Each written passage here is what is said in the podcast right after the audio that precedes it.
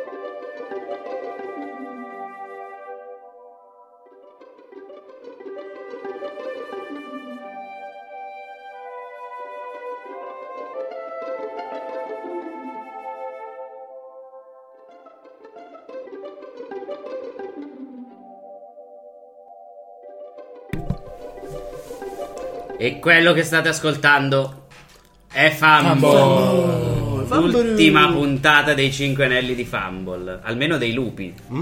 Almeno dei lupi. Una campagna epica durata tantissimo. 27 episodi. Che nella classifica delle puntate di- delle, delle campagne di È Fumble la è terza più lunga. la terza più lunga. E considera che per me 27 episodi sono il minimo sindacale. Eh. È tipo lo stipendio minimo. Io mi per sono me. vestito a tema con eh, la puntata. Eh, io non ho mai giocato una campagna così lunga in realtà nella mia Vedi? vita. Quindi Ah, nella tua vita? sì, sì, io sono sempre stato un giocatore Spezzati da, gruppi? da robe corte. No, io la più, quindi- gruppo l'ho giocata con, più lunga l'ho giocata con Claudio. 5 anni tipo. Sì. E non è stata la mia più lunga. Con la mia Marco. più lunga è stata più lunga.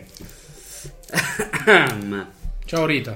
Ciao vecchi. Ciao a tutti. Allora, innanzitutto, grazie per aver seguito i 5 anelli per 27 episodi. Esatto. Quelli Grazie. che ci hanno seguito tutti, tutte le puntate. Spero che vi sia piaciuto il finale, diciamo. Questo qua è il post credit. Questo è il vero finale, mi sa. Perché È tipo il ritorno degli Hobbit eh, Alla contea, alla il contea. quarto finale Ecco, dopo Quello il che nel film tagliano, ma in teoria è una delle parti focali del libro. Se me lo metti così io già la- mi viene orticaria.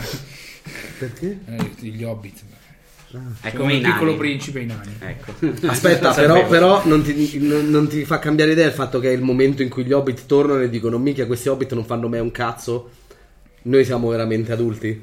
No. No, ok. Un po' come me, Evano. Allora, prima di iniziare la puntata di stasera, un paio di, di cose importanti. Prima Giusto. di tutto, è ancora il Black Friday e fino a domenica c'è il bundle di Gattai e Clotos eh, sul shop Clottai. di, di Fumble GDR a 23 euro invece che 29. In più, se avete già. Gattos. Gattos. Gatto, Clotai.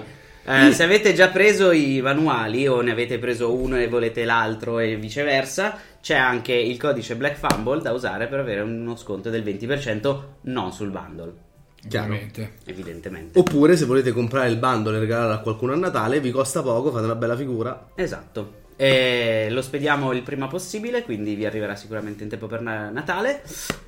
Andate, andate, andate, famogdr.it slash shop. L'altra cosa importante, volevo ringraziare Andrea Cominaccini e tutto il resto dello staff Immaginaria per bravi, la bellissima bravissimi. giornata. Sono riusciti a farmi stare a una fiera a me tutto il giorno. Che non è una roba da poco, sei addirittura Penso- arrivato al mattino. Penso che non sia mai capitato da quando mi conosci. Forse un Lucca, ma perché sei obbligato e non puoi più Non puoi andartene. scappare. Ma cercavi di rintanarti da qualche Sì, parte. chiaramente. Invece lì no. No, bravi. Eh, è stata una bellissima giornata. Io ho preso quattro magliette. La voce ancora mi manca da, da immaginaria, però grazie anche a chi è venuto a giocare, a chi ha partecipato sia a Clotos che a Gattai. E eh, ultima cosa, se non avete giocato a Clotos, potete venire a farlo domani al Club 27 perché eh, c'è la giornata di convivio ludico che fa giocare anche a Clotos. Yeah. È stato bellissimo quando avete spiegato i giochi l'altra volta. Quando spiegavano i giochi, con tutto il rispetto per i giochi degli altri, eh, però erano 9000 parole, no? Perché il gioco è un gioco fan- cos'hai detto? Tipo, è un gioco fantasy ambientato do- dove c'è il percorso dell'eroe, tipo Cavaliere della Tavola Rotonda. fine. La sintesi, è il, il- ho il dono della sintesi. Detto meglio. Sì, sì. Però più o meno il succo era questo e le parole più o meno quelle. Perché ho il dono della sintesi. Ehm, no, cosa importante invece per stasera è che, pur essendo l'ultima puntata della leggenda dei Cinque Anelli, non giochiamo la leggenda dei Cinque Anelli. Esatto. Ma praticamente sì. Giochiamo con i personaggi della campagna della leggenda dei Cinque Anelli, ma giochiamo a Reflections, che è un gioco di Jim McClure che trovate su DriveThru RPG. È anche scontato oggi, quindi lo trovate a 8,40€ in PDF. Che li vale. E li vale tutti, anche perché dentro al gioco ci sono anche delle ambientazioni extra per giocarlo in altri contesti, compreso WrestleMania. Sì. Eh. Quindi, Io ce l'ho già e quindi... Facendo delle reflection. grazie. Eh, Reflection è un gioco in realtà per due giocatori. Sei un idiota. È un gioco per due giocatori e in cui due samurai si sfidano a duello e rivivono i momenti della loro storia condivisa che li hanno portati a questo scontro. E noi vedremo lo scontro finale tra Ida e Umon, lo scorpione. A meno che uno non venga Causato. sfidato da Ida e dica no, me ne vado e finisce la puntata Non d'ora. puoi, in questo gioco non puoi rifiutare il duello. Ehm, prima di tutto questo, però, io chiederei a voi che cosa è successo dal momento in cui siete partiti da- dai territori della Gru fino a quando siete arrivati ai territori della Felice.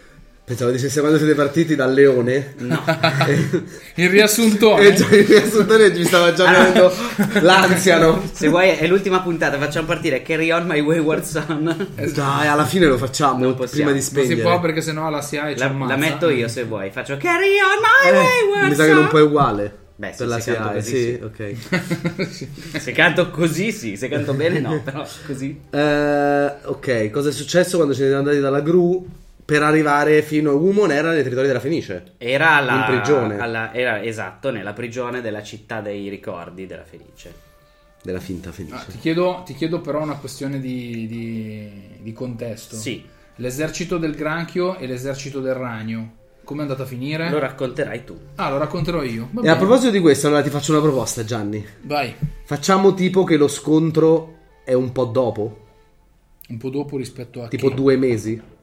Beh, tanto avreste dovuto comunque fare un bel pezzo. Abbiamo- È vero che tu hai il cavallo, però lui no, quindi... No, ma perché io mi Tra l'altro immagino magari cavalcato. tu visto minchia barando con gli spiriti sono buoni tutti. Eh, ho 15 pix da spendere, potrei prendermi grandi aperi Anche io avevo cavallo. 22, quindi... Perché no, nel senso che tu magari hai a- prima di andare a fare il duello con Umon, mi immagino tu abbia sistemato la situazione con esercito del ragno, tizi della gru riportati a casa, tizi del granchio riportati a casa. Quindi Spade. tu spade buttate in quel No, posto. sciarade. Esatto. Quindi mi immagino che sia passato un po' di tempo, che tu non sei andato diretto. No, no, no, no, no, Allo no scontro, certamente, ok, certamente. ok. Tanto quello è imprigionato, quindi... Allora, sicuramente Kitsune è tornato dalla volpe. ha speso gran parte dei pix che ha guadagnato per far spargere la voce per quanto si poteva di quello che è successo e Kitsune è stato uno dei protagonisti. E ha cercato di iniziare a par- chiedere al padre, visto che ha contatti un po' con tutti, se magari un'ambasciata della volpe nelle terre dell'unicorno non sarebbe stato male. Mm, E ha iniziato a buttare lì il seme, però poi ha deciso che è metallo. Però ha deciso. così. Ha deciso poi chiaramente, ha saputo che Ida stava andando, Allora ha detto pausa un attimo Aspetta. papà, ne riparliamo dopo, c'è una cosa un po' più importante da fare al momento. E ho preso delle frustate. Beh, quello mi sembra il minimo. Ma mi sono trattenuto dall'incenerire mio padre, perché è maturato Kitsune. Invece Eida, Allora, dunque, Ida è tornato, è tornato a casa eh, insieme alle spade eh, e insieme a Kitsune prima che tornasse dalla volpe. Le spade sono state seppellite in una cantina Scusa, vicino. io mi sono deinvecchiato. Va bene. Dalle parti come Doc quando torna nel futuro si può fare un, un ringiovanimento. Va bene. Io me lo posso fare. Eh, mi sembra giusto. Eh, le spade sono state seppellite con tutti i riti e controriti da parte di Kitsune, da parte dei- degli inquisitori. Quindi, E ci è voluto un po' di tempo perché poi da Kitsune sono stati provate certo, i sigilli. E si è fatto molto male, ma funzionavano Ma e sono, dovuti- e sono stati rimessi. sono stati rimessi. Dopodiché, naturalmente, ha aspettato il ritorno del padre, che è tornato. Eh, l'esercito del Grando ha avuto la meglio eh, rispetto agli eserciti del Ragno. L'imperatore, pur lasciando al Ragno la dignità eh, di clan eh, imperiale, chiaramente ha cambiato, ha Ridimensionato. ridimensionato le loro ambizioni, ha concesso al granchio di avanzare di qualche miglio il proprio confine sui territori del ragno, a presidio ulteriore. Eh, Dopodiché, dopo il ritorno di mio padre, sono andato a pregare sulla tomba dei bambini che Takatoshi Tsuneshiro aveva ucciso, eh, riportando sostanzialmente l'onore su quelle tombe dopo avendo riportato la giustizia. L'hai sepolto? Lui? No, no, lui è ancora la marcire. E la marcire no perché gli hanno dato fuoco prima che diventasse uno Esatto. morto, però Sì, il sì. concetto è quello. Anche perché lasciarlo lì a marcire di fianco alla statua dove è morto Kakita. No, vabbè, chiaro. Eh, è Più che stato altro di fianco a un pezzo di, di ossidiana grosso gigante che come una colonna, esattamente. Quindi no, è stato, è stato debitamente bloccato. Eh, portato, ho- sono andato a pregare sulle tombe, dopodiché mi sono preparato mentalmente ad affrontare il duello con Umon, sapendo che affrontando uno scorpione avrei potuto tranquillamente morire. E quindi ho salutato tutti, sorelle, fratelli, padre, gli ho spiegato la situazione. Mio padre mi ha dato la sua benedizione con uno dei suoi abbracci, va in guerra, cerca di tornare. Eh, dopodiché mi sono preparato a partire. E a seconda di com'è il territorio, ti vengo a prendere io, Kitsune. o- O mi è arrivata la notizia e l'ho raggiunto tanto sono a cavallo. Esattamente. Questo è sostanzialmente quello che ho fatto. Due parole su Reflection. Ah, una cosa, scusa, Dimmi. eh, una cosa di colore. Eh, durante la battaglia tra gli eserciti, accidentalmente, la- quella che poteva essere la tua futura sposa ha avuto un incidente. e quindi sei libero da impegni di natura matrimoniale. E mio padre ha perso una minaccia. Ha perso, scusa, una cosa con cui minacciarmi. È stato. Vedi che Tsune è particolarmente allegro in questo periodo. Esatto. Ha sofferto per un po' per Esatto. Kakita, però poi Improvvisamente ha Sì. ritrovato l'allegria. è anche pagato qualcuno per spargere la voce che si narra di una volpe a cavallo. Ok. Vai. Allora, due parole su Reflections, che è un gioco per due persone. È composto da cinque scene in cui i samurai appunto ricostruiscono il proprio passato condiviso. Le cinque scene sono cinque scene ben precise e sono quando eravamo amici, quando hai superato la linea, quando mi hai eh, tradito o eh, comunque non sei È stato di il parole, guaio, eh? è scoppiato il guaio, quando abbiamo cercato di eh, fare pace e quando siamo arrivati a sguainare la spada, che è il combattimento finale. In ognuna di queste scene, eh, il- Quindi sono quasi tutte inerenti al combattimento tra Ida e Umon. sì, Ok. o perlomeno al rapporto tra Umon e i lupi, dato che stanno nel passato di entrambi. Ok. Ehm, durante queste scene, ognuno prima di iniziare la scena sceglie quale sarà l'obiettivo. Sì, questa è una delle schede. Eh, la vostra è una scheda e ve la condividete perché il Yes. personaggio è uno solo. E il personaggio è uno solo. Non ho stampato una scheda in più perché Chi perde il duello alla fine deve strappare in due la propria scheda e consegnarla all'avversario, perché sono le spoglie. I master stronzi te le fanno plastificate. esatto. Ore per fare Con i la denti. esatto. Perché devi soffrire. Mi sembra giusto. Allora, diceva, in ognuna delle fasi si sceglie qual è l'obiettivo del proprio samurai in quella scena. E Ok. ogni scena ha un suo Canovaccio. canovaccio di, di obiettivi tra cui scegliere. Chi eh, riesce a ottenere il proprio obiettivo prende dei dadi, chi non ci riesce prende degli altri dadi che poi... mm, Ma ci riesce spiego. a scelta tua? A scelta, master, a no? O scelta de- di, di tutti e due. Cioè, tu per primo dici sono riuscito a convincere l'altro che avevo Ah, ok. ragione io, e quello potrebbe Sì, essere no. evidente Ah, o ok. no, oppure si, si discutono. Chiarissimo. Quando si arriva all'ultima scena, il combattimento si esaurisce in un solo tiro di dadi, che è Ah, quindi- l'unico colpo mortale Certo. del duello dei Chiaro. samurai. Gamon. Gamon. Questo è più o meno riassunto tutto, tutto il gioco. Ci saranno dei dettagli, ma Ci saranno dei li vediamo dettagli, scena ma per li scena. vediamo più avanti. Intanto, quello che vi posso dire è che quando siete arrivati a, mm, alla città dei ricordi, siete stati subito contattati da Il Ragno, Mhm. eh, che ha mandato Il il papà suo... di- Non il clan del ragno, Non il il clan del quello, ragno. la spia. Il papà Il del ragno spia, il papà di Akuseki. Sì. che ha mandato il suo eh, omino a mandare a, a portarvi un messaggio chiedendovi di raggiungerlo a palazzo. Noi chiaramente gli abbiamo mandato il corpo prima di andare a noi a fare i nostri Sì, sì, giri. chiaramente. Va bene, abbiamo mandato un messaggio dicendogli che abbiamo portato il corpo finché non è arrivato qualcuno di ufficiale a ritirarlo, dopodiché naturalmente l'abbiamo lasciato a, a loro. A chi di dovere. Esattamente.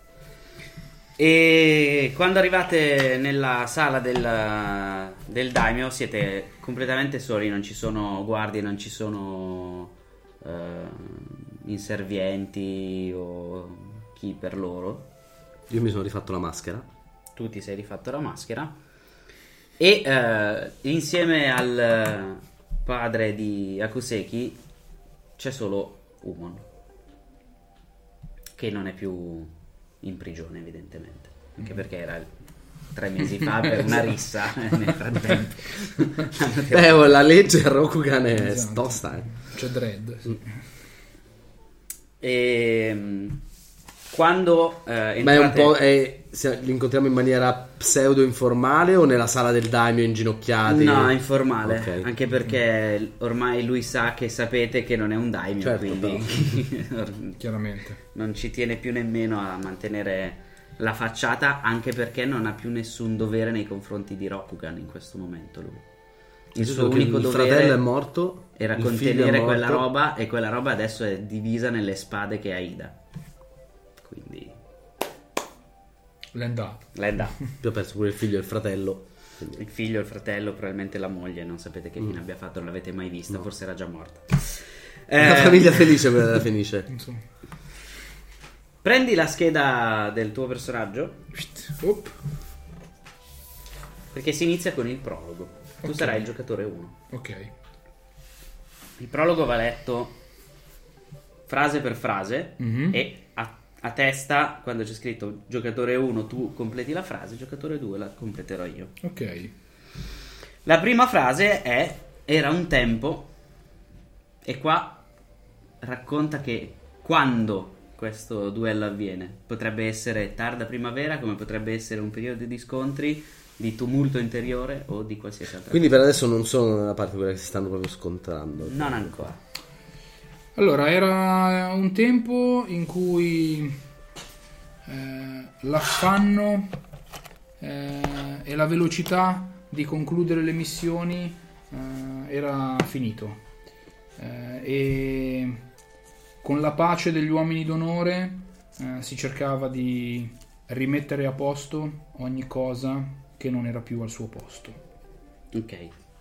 Dillo con poche parole e scrivilo. Ok. Perché poi lo dovremo rileggere all'inizio del duello finale. modello finale. Figo.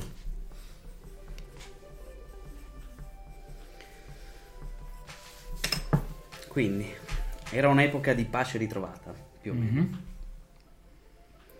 Ci troviamo sulle spoglie di quello che sono stati i lupi. perché questo palazzo identifica tutto quello che i lupi hanno fatto di nascosto dagli altri senza parlarsi mai e da un lato anche il servizio che hanno dato all'impero senza che nessuno riconoscesse il loro valore.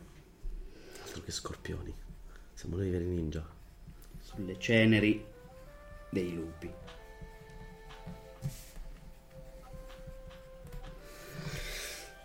La frase successiva è ricordo quando eri un'altra persona. Ricordo Perché? quando eri una persona da proteggere. Di recente. O molto in là con il tempo, chi lo sa. È Ida che lo sta pensando.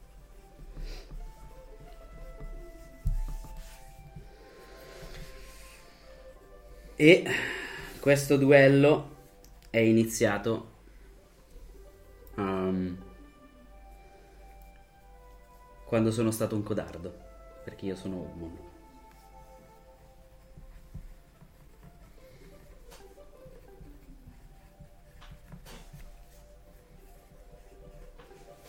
Il tuo nome? Il mio nome è Ida Kakunoshin. Sei? il figlio del Damio del Granchio. E amico di Kakita.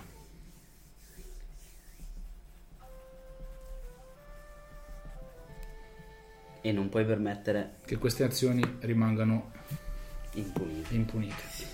Il mio nome è Shosuro Umon. E sono colpevole. E non posso lasciare che queste azioni vadano dimenticate. Quando entri nella sala del, del daimyo, che comunque, ripeto, è informale e non ci sono altre persone oltre a voi, Umon vi guarda e vi dice: Vedo che neanche Kakita è riuscito a sopravvivere. Un samurai è sempre pronto a morire quando padroneggia la via. Quindi ha accettato ciò che ha fatto. Perdo Ida. Kakita ha accettato di essere l'ultima disperata zanna del lupo e attraver- grazie a quella zanna eh, abbiamo distrutto lo Shutendoji. Lui non è mai stato un Ronin, è sempre stato un samurai, aveva solo bisogno di ricordarselo. Qui siamo col padre, no? E Umon. Quindi loro in teoria onore. Gli scorpioni un loro onore ce l'hanno. Sì, certo, e però dagli altri vengono visti un po' Sì, meno. Esatto. Kakita era molto più di un Ronin. È riuscito a insegnare, o, o almeno è stato un Ronin che è riuscito finalmente a far capire a un samurai parole che riteneva abbastanza esagerate. Quando si dice che la parola del samurai è più salda del metallo, sì, ma si può plasmare. Kakita non era così. Kakita era un vero samurai. Senza dubbio.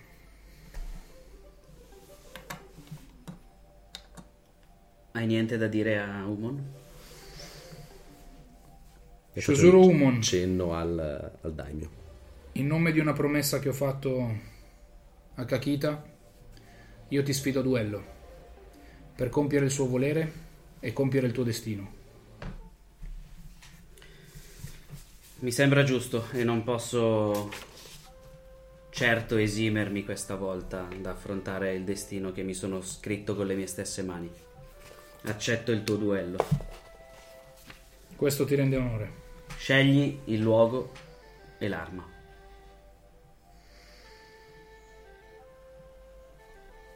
Il luogo dove tua sorella ha affrontato Kakita. L'arma, la spada. L'arma di Kakita. Il padre di Akuseki si alza, vi mette una mano sulla spalla a ciascuno di voi due e vi dice per ringraziarvi di tutto quello che avete fatto anche per eh, mio figlio, lasciate che sia io a preparare tutto ciò che è necessario, in modo che questo duello sia un vero duello. Grazie a Kuseki-san. Vostro figlio era una persona che non amava, non amava far vedere quello che era davvero, ma ha portato da solo un fardello per tutti noi enorme. Nessuno di noi sarebbe stato capace di portarlo come l'ha portato lui. L'avevate addestrato davvero bene. Io gli metto una mano sulla spalla e dico: Il eh, Akuseki è stato forse uno dei più grandi in molti sensi. Faccio una risatina. Uno dei più abili, anche questo in molti sensi. È un grande onore che voi partecipiate a questo e so che per la Fenice è stato sicuramente un periodo difficile anche se ha compiuto tutto quello che doveva compiere nell'ordine celeste. Ma è risaputo che le Fenici spesso risorgono dalle loro ceneri. E questo non viene forse chiamato le ceneri? Speriamo che questa Fenice sia in grado di riprendersi da ciò che è successo. Il padre di Akuseki eh, prepara intanto un carro per trasportare sia te che Umon eh, al luogo dove Kakita ha sfortunatamente ucciso la sorella di Umon e eh, prepara anche tutti i documenti in modo che sia un eh, duello ufficiale anche per eh, l'impero in modo che nessuno possa contestare l'esito di quello che succederà. Che appena usciamo dal tema, uff, aria tesa, eh? Eh, un po'. Penso che la Volpe mancherà il poter effettuare un duello. Di solito non accettano mai. Eh, contro uno Shugenja è tutto molto più difficile. Eh, d'altra parte vogliono combattere con la spada.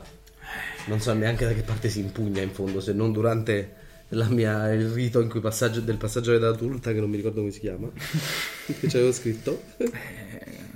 Durante il Genpuku, Ah. probabilmente è l'ultima volta che ho impugnato una lama in maniera consona. Genpuku. Genpuku. È stato forse l'unico momento. Beh, Spero che tu te... Come mai hai scelto la spada? era l'arma di Kakita. Ma tu la sai usare? Certo. Ti facevo più da pa pa pa pa. Sicuramente sono più da pa pa pa pa pa come dici tu Kitsune, solo che non sarebbe stato uno leale.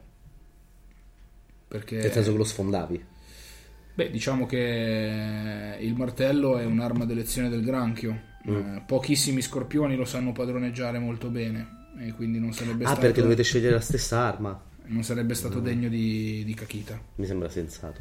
Beh, hai battuto Kakita comunque in duello. Mi ha lasciato vincere. Ti ha lasciato la prima mossa. Mi ha lasciato vincere. Giusto, perché la prima mossa è quella che vince. Meno male che non hanno mai accettato di fare duelli con me. Beh, dipende dal tipo di mossa che tu potresti fare. Beh, ai tempi non, non potevo ingenerire le cose a 500 metri di distanza. Eh, quindi... Sappi che comunque i kami sono con te perché i kami sono dalla parte di Kakita. Grazie Kitsune. E al massimo i kami ti porteranno nell'altra vita, nel paradiso degli eroi. Stai tranquillo comunque, non ti chiederò di vendicarmi qualora dovessi perdere. Hmm. ok, mi sembra sensato. Sei più utile da vivo. Se dovessi morire, Mm? posso avere il tuo martello? Perché no? Ti scriverò Voglio fargli vedere il mondo. Ti scriverò un messaggio. Se io dovessi morire, ti scriverò una lettera per mio padre, dicendogli di consegnarti il mio martello. Non morire, Mi però. immagino Kitsune con il martello sul tappeto volante che canta Il mondo è mio. Ti farò vedere il mondo abbracciando il martello. Va bene, va bene. Dopo un paio di giorni Voglio di... portarlo in Italia. un paio di giorni di, di carro eh, vi portano più verso il centro del- dell'impero, nei territori del leone in realtà.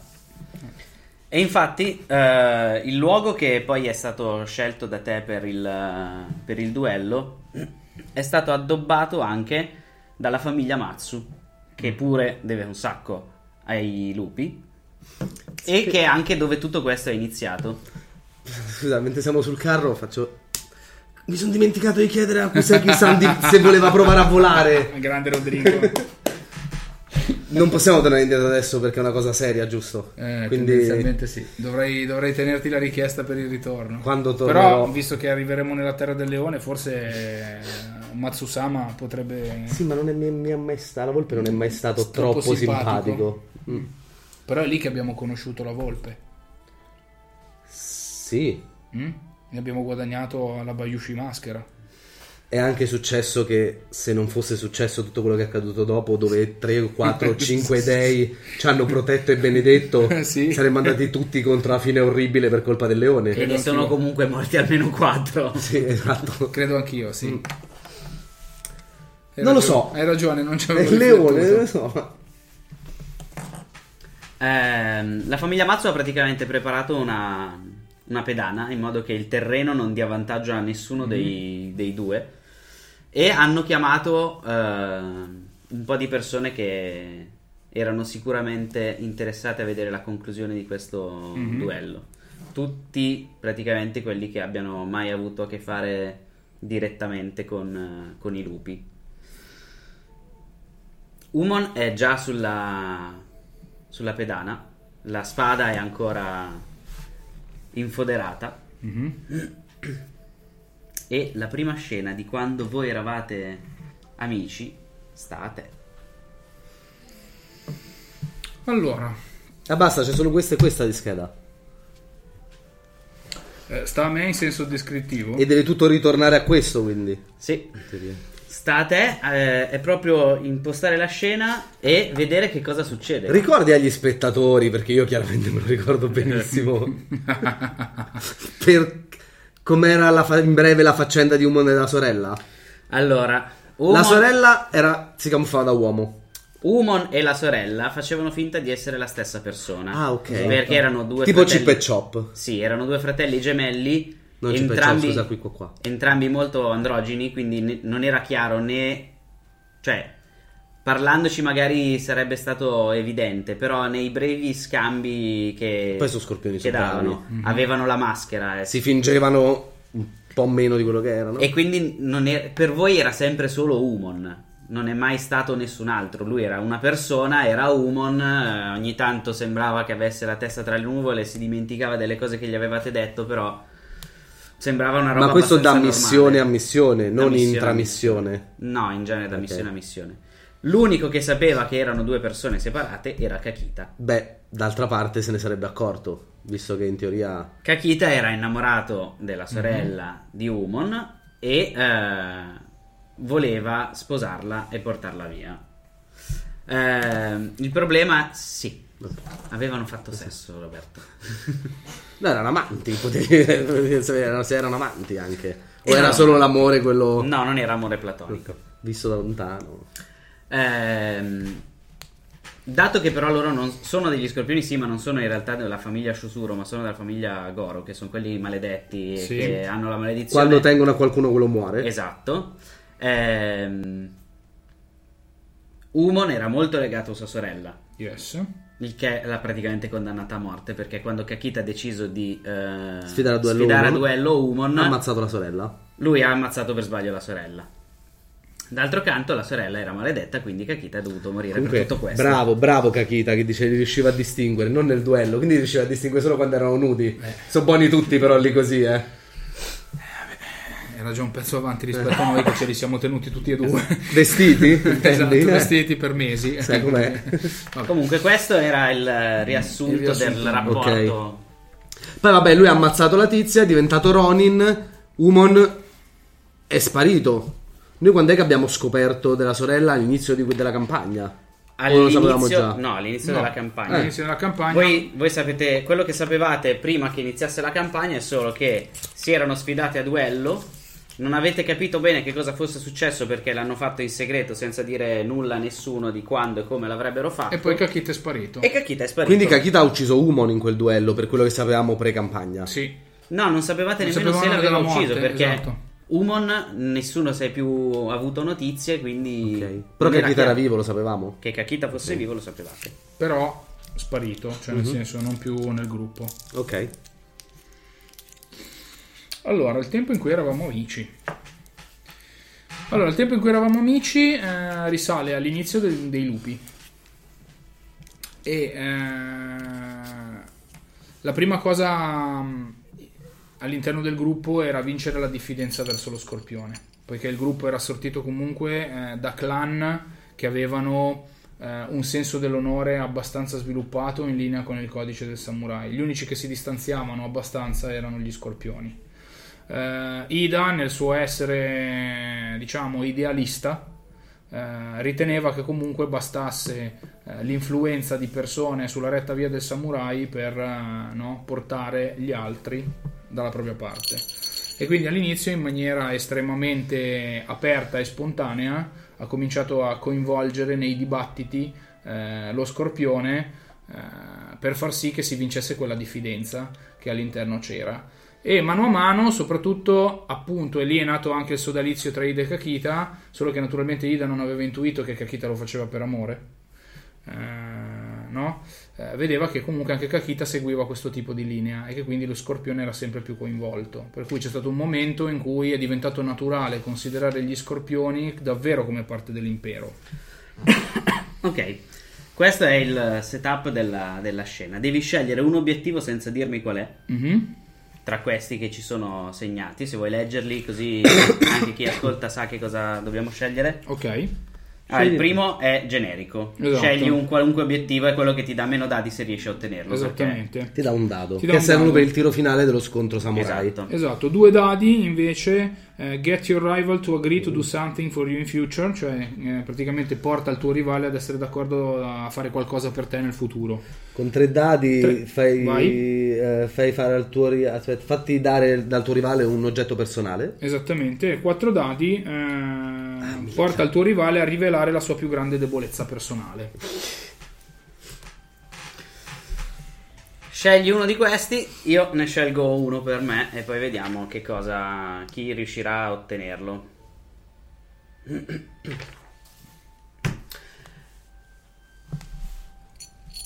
Poi, dato che tu sei il giocatore 1, inizia la scena in cui dialoghiamo su qualcosa. Tu puoi fare qualunque personaggio dei lupi sia Dentro, necessario. ok. Ok, io sono. Siamo al fuoco.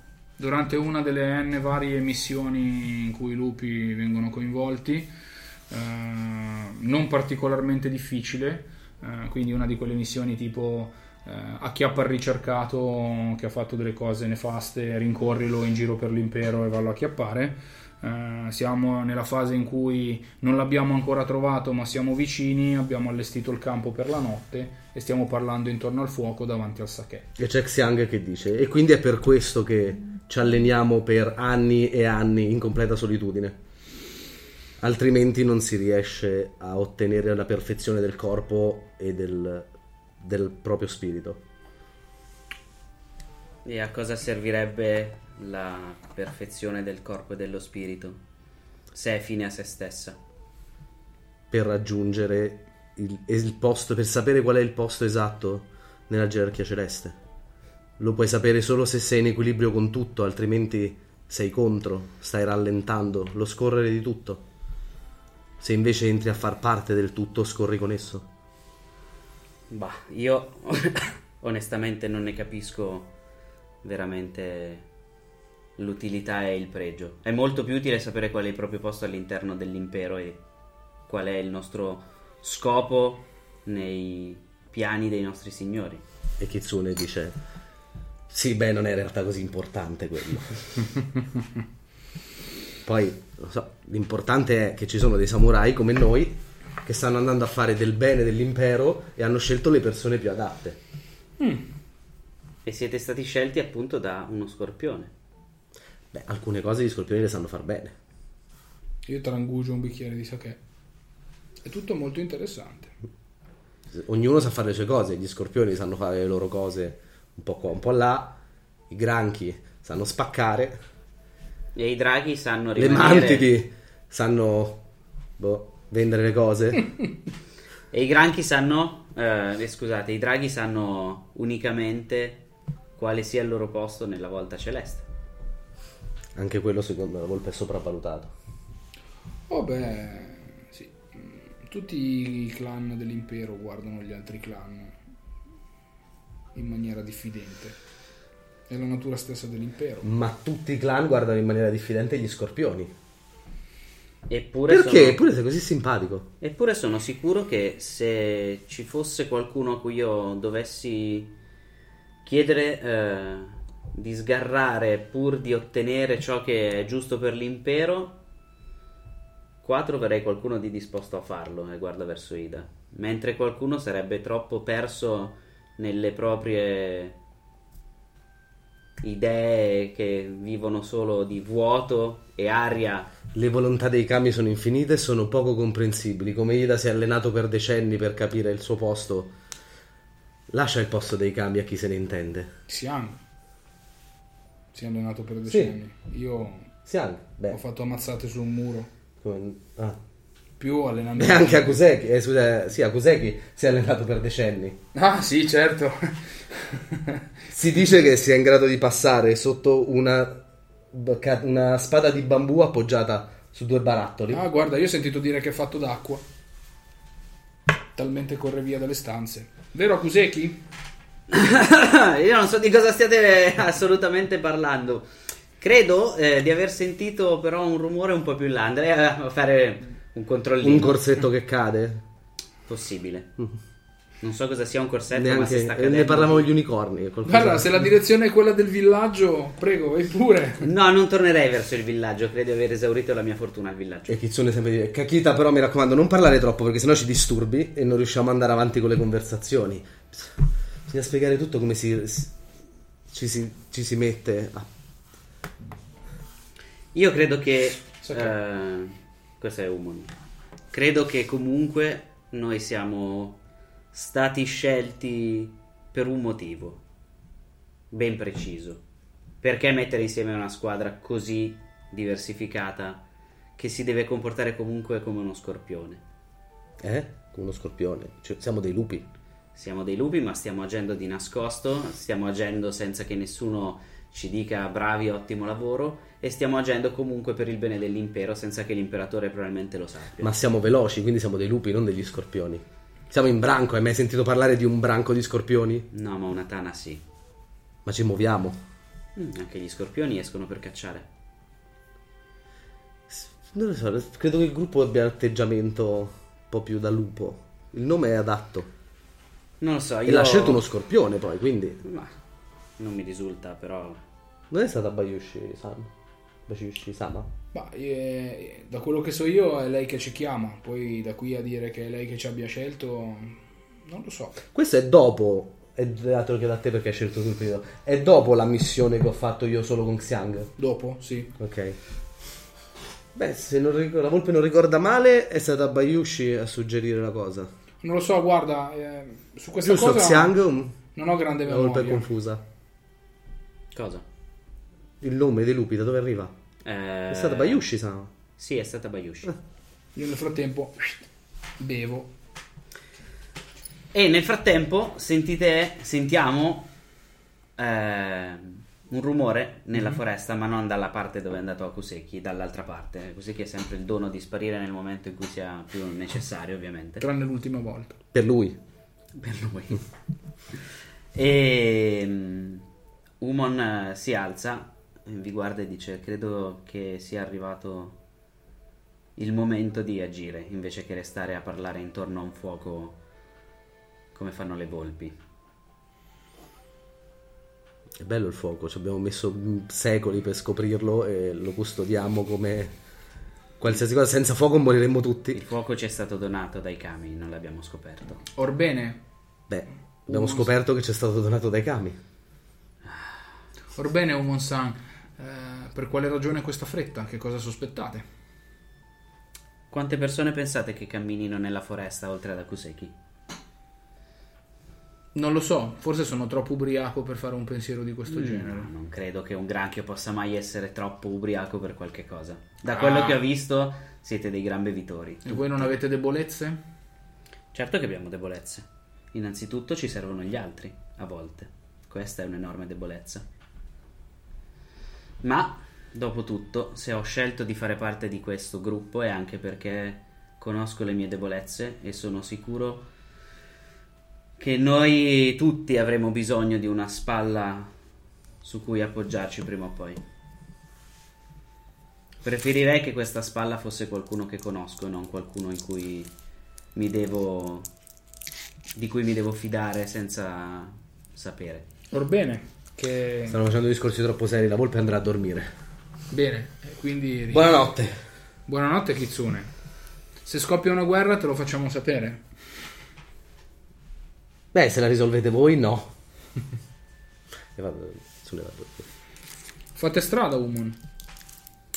Umon inizia ad andare nella foresta e ehm, ti facendo di seguirlo fino a che non arrivate effettivamente verso il fiume lì, lì vicino. E l'orecchio di Umon aveva sentito bene, c'è una persona che sta attraversando e guardando il, il fiume cercando di non farsi, di non farsi vedere.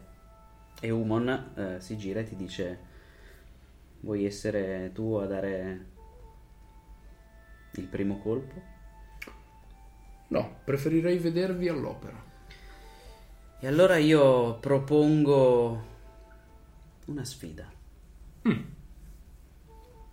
Chi perderà Mm?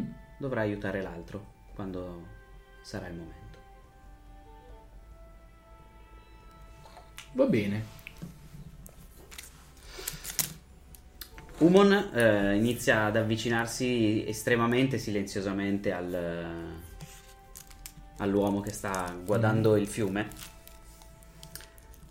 e ti rendi conto che effettivamente essere un ninja, un assassino dello scorpione ha i suoi pregi.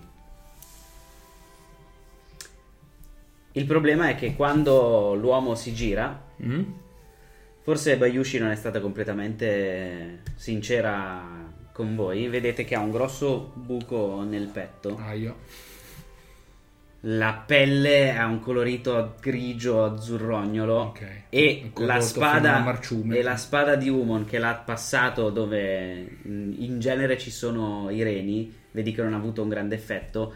E l'uomo si gira e con la spada ancora conficcata nel, nel fianco. Dà uno schiaffo a Umon che rotola nel, nel fiume. Urca. Non c'è massa giusto qui, no? No, Quindi ti c'è puoi inventare quello che ti pare. Assolutamente adesso. sì. Sì, sì, certo. ok. Beh, vabbè, io a questo punto scatto in avanti e cerco di arrivare a, a colpire l'affare a impatto, cioè a buttarlo per terra, in modo da comunque mettermi fra lui e Umon e tirare su Umon. Lo butti per terra. Umon ha il tempo di, di rialzarsi e eh, praticamente si lancia sulle mani del- dell'uomo per tenerlo bloccato a terra mentre ti dice dagli il colpo di grazia. Mi avvicino e gli tiro una martellata in testa di quelle ignoranti. Gli sfondi il cranio.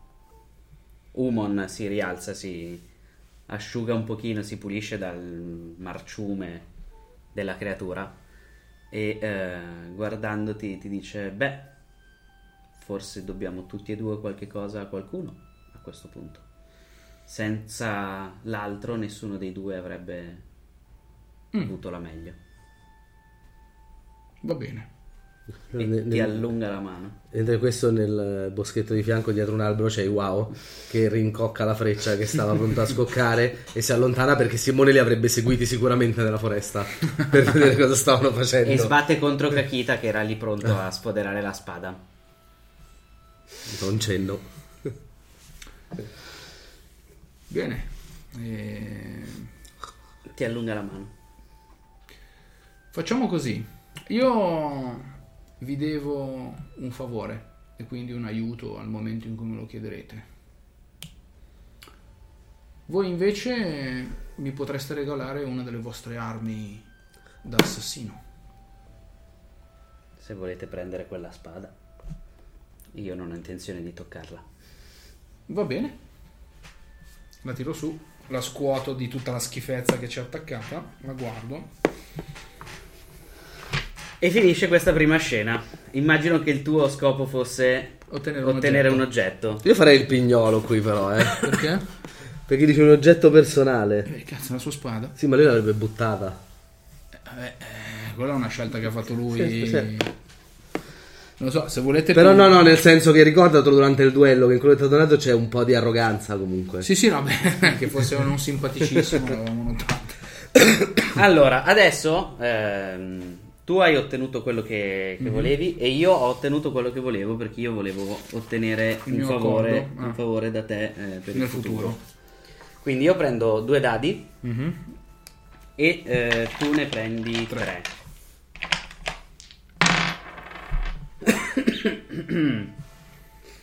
allora, quando finisce una scena potrebbe anche succedere un'altra di queste cose. Ok. Se tu non eh, raggiungi il tuo obiettivo, prendi comunque dei dadi che vanno in un pool separato perché è il pool dell'odio. Ah, ok. E poi alla fine puoi decidere se Odiarlo. usare l'odio o se raggiungere la pace interiore e andare avanti. Ok. Bello. Ma tu ce l'hai fatta, io ce l'ho fatta, quindi per ora va bene così. Niente odio. Quando eh, mette i piedi sulla pedana Ida, eh, Umon lo guarda e eh, avanzando e facendo un breve inchino, ripensa a quella volta in cui nell'ennesima missione eh, dei lupi qualche cosa era andato storto.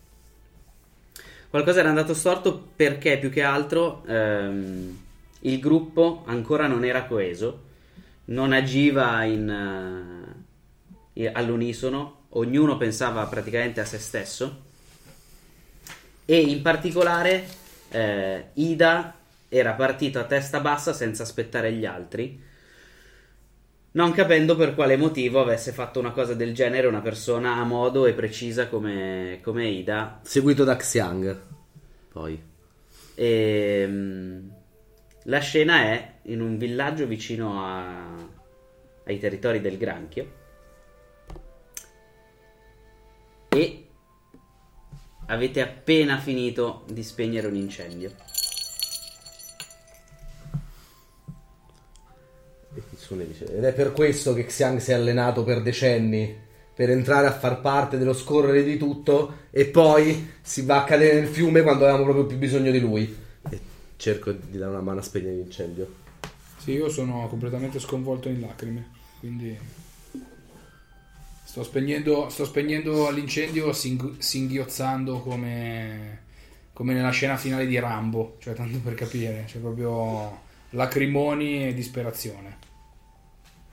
E Umon ti si avvicina e ti dice: Ida, che diavolo è successo? Non sei mai stato così. Sono preoccupato. Se non possiamo nemmeno contare sulla tua fermezza, su cosa dovrei contare? La lealtà di Kitsune? E non aggiunge nient'altro. Parla! Pensare che in questo momento la volpe sia più utile del granchio mi dà quasi il voltastomaco. Ma cos'è che... Se magari ci concentriamo a spegnere per evitare che ci siano altri danni, poi possiamo parlarne con calma, non mi sembra questo il momento. Akuseki arriva da dietro e fa: Eh? Era Umon. Era Umon. Eh sì, era uno. Eh. Eh. E Akuseki, visto che Umon sta... Sì, ma Akuseki si sta facendo i fatti suoi da un'altra parte. Ah, erano solo loro due, noi pensavo fossimo tutti là. Ok. Più o meno. No, per- visto che ha sentito Akuseki, Umon, che stava dandogli di carico su Ida, arriva cercando di stemperare la cosa. Soprattutto ok. adesso che stanno bruciando. Eri tu Akuseki? Sì, ero io Akuseki. Ah, perché sì, da sì. come l'hai detto sembrava che fosse Akuseki, virgola. Ah, no, no, no, no, io ero io Akuseki. Ok. Adesso abbiamo qualcosa da fare, conserviamo l'energia, abbiamo tempo per parlarne sicuramente in un posto più tranquillo. Mentre si spacca tutto e crolla. Beh, eh, possiamo parlare in, una- in un posto più tranquillo, ma mm, dobbiamo decidere qual è il nostro obiettivo per la seconda scena. Mentre il resto dei lupi spengono l'incendio. mentre il resto dei lupi spengono l'incendio. Le possibilità sono un obiettivo generico. Eh, fai fare al tuo rivale qualche cosa per dei motivi egoistici. Porta il tuo rivale a ignorare l'onore e il dovere. O porta il tuo rivale a far scorrere il sangue di un'altra persona. Io ho scelto.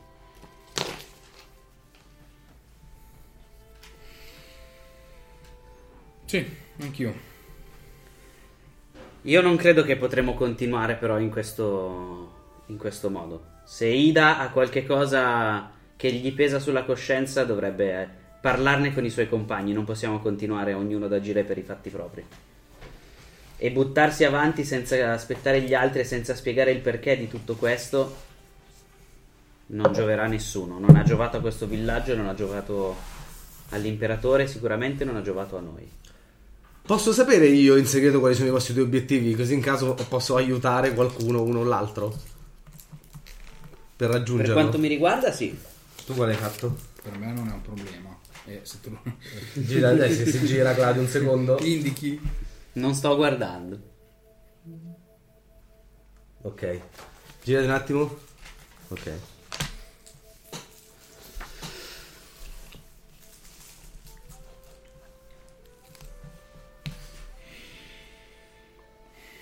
Beh, Quello- vai.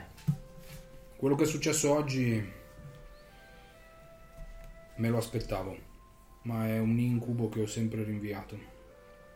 È un tradimento che si è consumato e che sapevo si sarebbe consumato da una persona che reputavo un amico, ma che si è fatta distruggere dall'invidia. Il problema è che non ci sono andato di mezzo io, ma ci sono andati di mezzo degli innocenti. Figli di Ne hai contadini, visti, è vero. visti di cadaveri. Hai reagito in maniera strana questa volta. Sono ok che erano giovani, ma ci deve essere qualcosa di più visto come l'hai presa. Non erano giovani, erano bambini. Ed è una cosa terribile, ma non hai mai agito così e ne hai visti altri. Devi avere qualcosa di legato per forza. Sai qualcosa che noi non sappiamo. La compattezza dell'impero si basa sulla compattezza del muro, la compattezza del muro si basa sulla compattezza del clan, la compattezza del clan si basa sulla compattezza di chi lo compone. Questa persona alza è, il sake. No, è l'acqua che stanno buttando. questa persona è una minaccia vivente per eh, tutto questo e quindi una minaccia vivente per la mia stessa vita. Era un ufficiale del granchio, stava sul muro a fianco a me. In un'occasione ha aperto le porte alle creature dell'ombra e adesso imperversa all'interno dei territori perché ritiene di essere stato trattato in maniera ingiusta. E nonostante tutto quello che hai fatto abbandonando noi indietro senza spiegarci nulla di tutto questo, è riuscito lo stesso a scappare. Certo, Beh, il granchio allora non deve essere un così grande cacciatore come mi aspettavo. Kitsune dice, Kitsune dice: Io avevo proposto di accettare l'abbraccio dei kami e andare sottoterra per superare quella parte che probabilmente era un po' più ostica. Però sei partito dritto come un treno. Di solito i granchi poi non sono lenti. hai ragione Kitsune. Evidentemente non siamo così bravi cacciatori, è vero? Lo scorpione vuole dimostrarci di poterlo fare al nostro posto? Ma lo scorpione non lo vuole fare al vostro posto, lo scorpione lo vuole fare con voi. E in quel momento vedete anche Kakita che si avvicina a Umon e sussurra qualche cosa all'orecchio di Umon eh, sottovoce che voi non riuscite a sentire anche perché con eh, gente che urla più in là, fiamme e tutto il resto si fa fatica. E Ida in questo momento che è molto attento perché è una cosa comunque. E che sta guardando ti sembra di vedere una figura quasi familiare, non riesce a capire se può essere tra le lacrime o quello che si muove tra gli edifici in fiamme. Se questa persona è veramente così pericolosa per il muro, per l'impero e per chiunque altro gli capiti sotto tiro, perché stiamo qui ad aspettare? I contadini potranno spegnere questo incendio del loro villaggio, non sta a noi spegnere il villaggio. Anche perché, dice Akuseki, questa potrebbe benissimo essere appunto una diversione. Questo incendio non è scoppiato solo qui. dove stavamo passando noi, dove il nostro onore ci obbliga a aiutare Sì. coloro che non possono essere aiutati. Assolutamente sì. E sarà scoppiato solo qui. Perché lui vuole me. E vuole quando- colpire me. E quindi vuole colpire dove io passo. Portiamoti da lui allora. Troviamolo. Volete portarmi da lui? Portatemi da lui, se sapete dov'è. Beh, sono sicuro che tra me, Akuseki e Ivao qualcuno riuscirà a seguirne le tracce. Va bene, nel frattempo però abbiamo altre missioni. Me l'avete ricordato voi adesso, che sono partito in maniera impudente, senza rispettare i miei, i miei doveri, giusto? Io ti rinfaccio solo una cosa, di essere partito senza dire nulla a nessuno. Che è No. quello che fa lo scorpione ogni tre o quattro volte. Lo scorpione non agisce mai di testa sua. mm, Se agiamo in un certo modo è perché c'è un motivo. Il fatto che voi intendiate le nostre motivazioni o meno a volte non è un problema nostro. Ma non abbiamo mai agito contro il gruppo mettendolo in pericolo. E se possiamo tranquillizzarti in qualche modo, sicuramente prima di andare a fare altre missioni, prima che tu ti diriga di nuovo, come il clan del mulo contro... bello il clan del mulo. Grazie. La volpe è molto brava con le parole. Beh, se dovessi scegliere un altro clan al posto del granchio, credo che prenderei il clan del mulo. Sarebbe molto adatto. Oh sì, beh, ma il mulo è un gran bell'animale.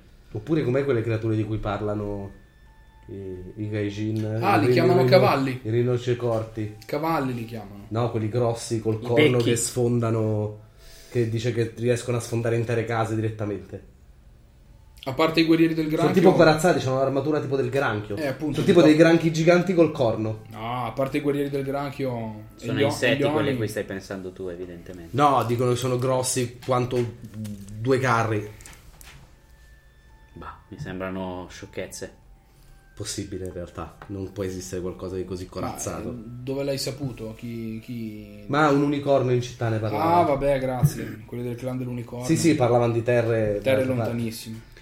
Beh, stiamo ancora perdendo tempo comunque. Va bene. Detta la linea.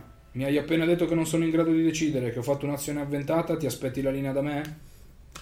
Scusate se vi interrompo, se la volpe vi interrompe, ma i kami mi stanno dicendo che potrebbe succedere qualcosa di brutto qui vicino.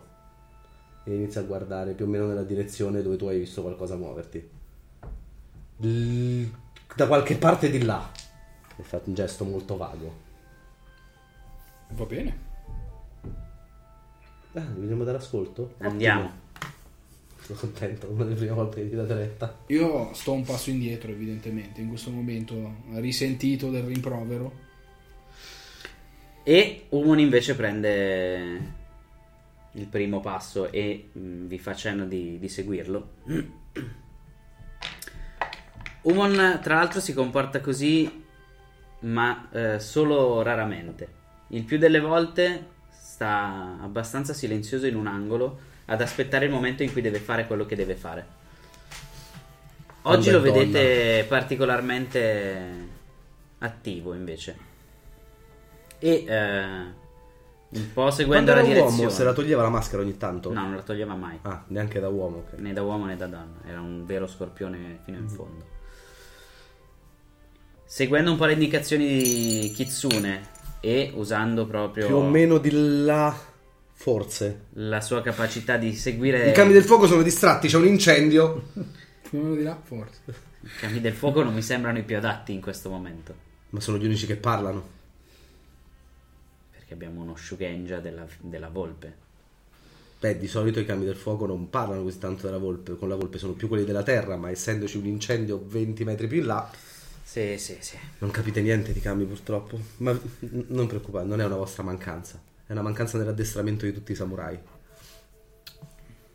Vi, vi porta comunque eh, più verso il, il muro. E ehm, da quello che vi fa vedere poi per terra, vedete che ci sono le impronte di due o tre persone che si muovono cercando di farsi notare il meno I possibile. cami mi dicono che qui ci potrebbero essere indicazioni su dove sono andati guardando io verso il cielo. No, le indicazioni sono qui sotto. Visto che le abbiamo trovate grazie ai cami.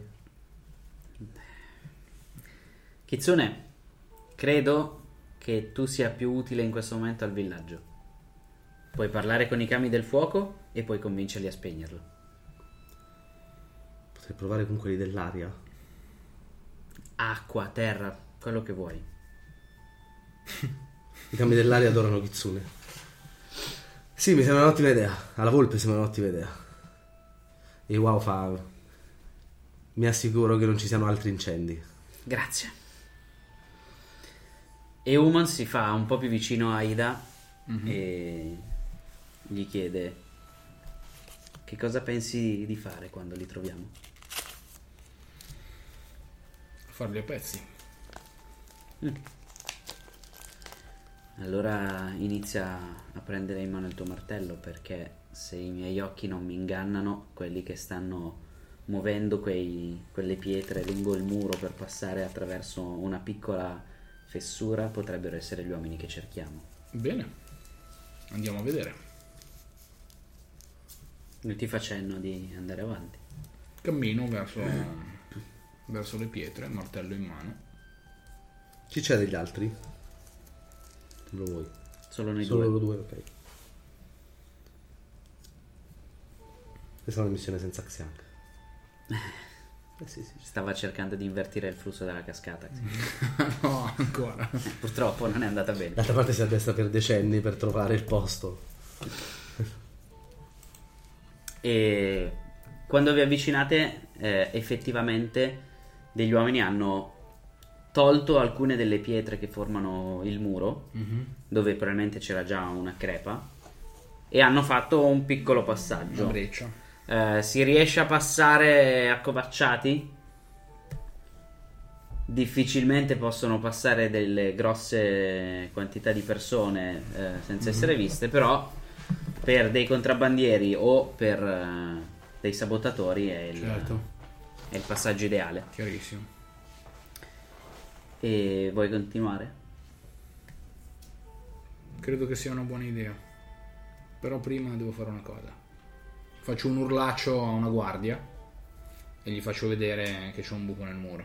Oh, eh, signore, mi sono desolato, vedi, si, si prostra per terra praticamente. Non succederà mai più, sono sicuro che eh, questo sarà solo stato un, un incidente. E in tutto questo Uman ti si avvicina e ti dice: E tu davvero credi che la guardia che stava 15 metri più in là non sapesse nulla di questo buco nel muro, di questa breccia? Lo appureremo, quello che succede nel territorio del granchio non è affar tuo. No, no. Se tu sei sicuro che i tuoi uomini non ti stiano tradendo con qualcun altro, sono solo interessi del granchio. Io mi faccio delle domande perché so come pensa la gente come me. Vedi- vedo che non ascolti quello che ti ho appena detto. Come Ed è il motivo per cui nessuno scorpione serve sul muro. Non è importante inoculare veleno all'interno di una struttura compatta. Deve rimanere compatta. Io mi devo fidare di questa guardia anche se sbaglia. E la devo accusare solo se la colgo in flagranza. Questa è la realtà, che è quello che è successo con la persona che ha causato questo incendio. Quindi adesso, se vuoi smetterla di inoculare il tuo veleno, o potrei dirigere la mia rabbia contro di te invece che contro di lui. Non ho intenzione di ricevere la tua rabbia, però sto solo mettendo insieme i pezzi di quello che mi hai detto. Il muro è forte solo quanto è forte il clan e il clan è forte solo quanto è coeso all'interno. Se il clan è coeso come la breccia che vedo davanti a me, non è molto coeso in questo momento. Oltretutto, se effettivamente il metodo del granchio è quello che ha portato al villaggio a essere dato alle fiamme, perché avete preferito aspettare di agire eh, quando le malefatte erano già state eseguite, piuttosto che agire preventivamente ed evitare che dei poveri bambini morissero. Se questo è il metodo del granchio, mi inchino al granchio, siete più crudeli di quanto lo siamo noi.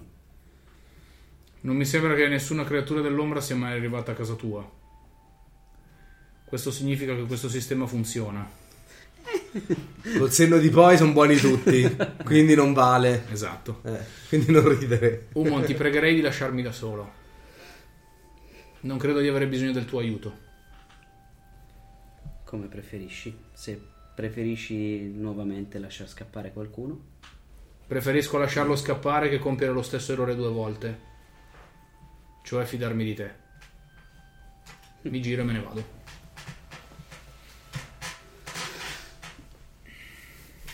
Va bene. Quindi il tuo obiettivo era due. Mancato. cos'era? Il numero due. Farti fare qualcosa per ragioni egoistiche. Egoistiche. Io invece cercavo di farti versare il sangue di un'altra persona. Io avevo deciso di aiutare lui in Avevo questa capito. cosa. In questo caso entrambi prendiamo un dado odio, Odio. che io userò come rosso, anzi me li segno da una parte e E dall'altra. elemento blu. così. Due e uno. Odio. La terza scena sta di nuovo a te. Non sta a me la terza? Ah, come vuoi. Sì, sta di nuovo a voi, io. non mi interessa. La terza la faccio io perché voglio mettere in difficoltà. Vai, vai tranquillo. ci Perché questa è quella È volta. il bello del gioco. È quella volta che mi hai deluso, che mi hai fallito. Esatto. E la scena in realtà inizierà in una maniera molto molto molto goliardica, con tutti i lupi ubriachi in taverna, compreso Kakita perché è il momento in cui è più felice con, eh, con Umona, Motoko. con Motoko.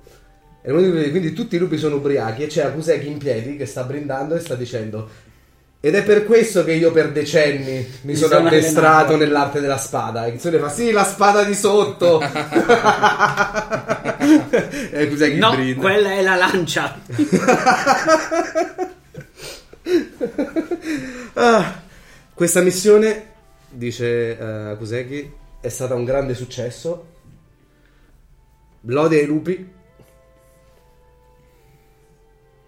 E dopo questa ho visto un paio di Perché? ragazze molto soddisfatte del nostro lavoro. E questa sera saranno ancora più soddisfatte del nostro lavoro. Vabbè, Quindi c'è Kuseki. questo, questo lupo vi saluterà per andare a raccontare la storia della nostra avventura a fanciulle. Certo. E Kakita dice: Beh, se sono solo due, allora non avrei bisogno di nessun altro lupo.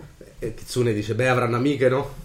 No, e lascio a Ivao la parola, lui ha più bisogno di me, sicuramente. Akuseki, Iwao prende Akuseki per, sulla, sotto braccio e ti dice: Andiamo a raccontare la nostra storia. E si allontanano tutte e due. E Kitsune anche dice: Beh, andiamo- Kitsune aspetta che escono, brinda di nuovo. E poi si mette la maschera e li segue, cercando ovviamente cercherà di fare qualcosa di inopportuno mentre lui. Ti puoi far Così. sussurrare qualcosa a qualcuno quando non Esatto. E Xiang invece che non, non ha bevuto. Almeno uno di noi dovrebbe rimanere con la testa a posto. Siete Ah, già in due. Io andrò a meditare. Cos'è Kakita? Siete già in due. Kakita, Cerca di mettere la mano sulla spalla di Xiang e lo manca completamente. gli prende la mano. Kakita, facciamo due passi. Facciamo due passi. C'è un lago a quanto pare che dovrebbe essere perfetto per meditare. O per nuotare. Vuoi sfidarmi di nuovo? Sì. No. Accetto. Questo. E escono anche loro, rimangono solo Ida e Umon. Io sto cantando come Miyagi eh, Quando- quando, è sbronzo che sta celebrando poverino il, il funerale di sua moglie. Quindi sono lì che bevo e canto. Sì, nel frattempo arriva una donna, pre- poggia un'altra bottiglia di sake e se ne va. E nella stanza, al caldo anche sia del sake che del posto, e tutti contenti del fatto che c'è stata questa missione col perfect, questa missione perfetta. Rimangono Umone e Ida soli. In questa scena possiamo scegliere se la roba generica tutte le volte, vabbè. Ehm, far parlare il tuo rivale contro di te. Mhm. Eh, far andare via il tuo rivale da un evento importante. O far rompere al tuo rivale una promessa fatta in precedenza. Che chiaramente poi comunque ti puoi dire che è già il giorno dopo. E secondo me io. ok. Ok? Ida? Gesticolami? Tipo- Ok. Vai, Ida. Ah, mamma mia, comincio ad avere un po' di mal di testa. Beh, solo un po' di mal di testa. Festeggiare non è più la stessa cosa. È la vecchiaia che parla, Guida? No, non credo. Credo che sia semplicemente il fatto di essere sempre in giro. Festeggiare a casa potendo dormire tutto il giorno dopo è molto diverso. Beh, credo che la differenza non sia solo quella. Avrai qualcuno a casa che ti aspetta. In realtà, a parte la mia famiglia, mio padre e i miei fratelli, no. Kitsune! Dei wow che strilla fuori. Tu hai qualcuno che ti aspetta, Woman? Preferirei di no. Eppure è un fardello che tocca anche a quelli come me. È un fardello. È un fardello. Dover dipendere da qualcun altro, dover badare alla sicurezza di questa persona. Sapere che le mie azioni potrebbero avere dei risvolti anche su di loro. Non vedo come possa essere un fardello.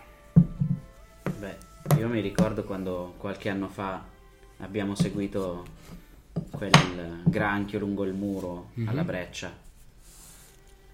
Se tu avessi avuto qualcuno che ti aspettava a casa e il tuo nemico avesse deciso di andare a casa tua distraendoti e uccidere la persona che ti aspettava, non sarebbe stato per te un fardello sapere tutto questo? Per come vivo e penso io, mamma mia che mal di testa. Mm. Più che un fardello è una spinta. Se c'è qualcuno che ti aspetta qua a casa, hai qualcuno da proteggere, qualcuno da difendere. L'abbiamo sempre, l'impero. E non ritieni che un impero che contiene persone che ami sia meglio di un impero che contiene solo persone che ti sono indifferenti? Le persone che mi sono indifferenti si dimenticano del mio volto e non possono dire nulla ai miei nemici di me, quindi considerata la nostra linea di condotta.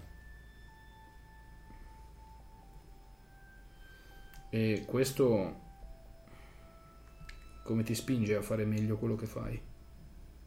Beh, questo è evidente, io non ho dei pesi morali che mi trattengano da fare qualche cosa. Il mio onore è sicuramente più saldo di quello di molti di voi.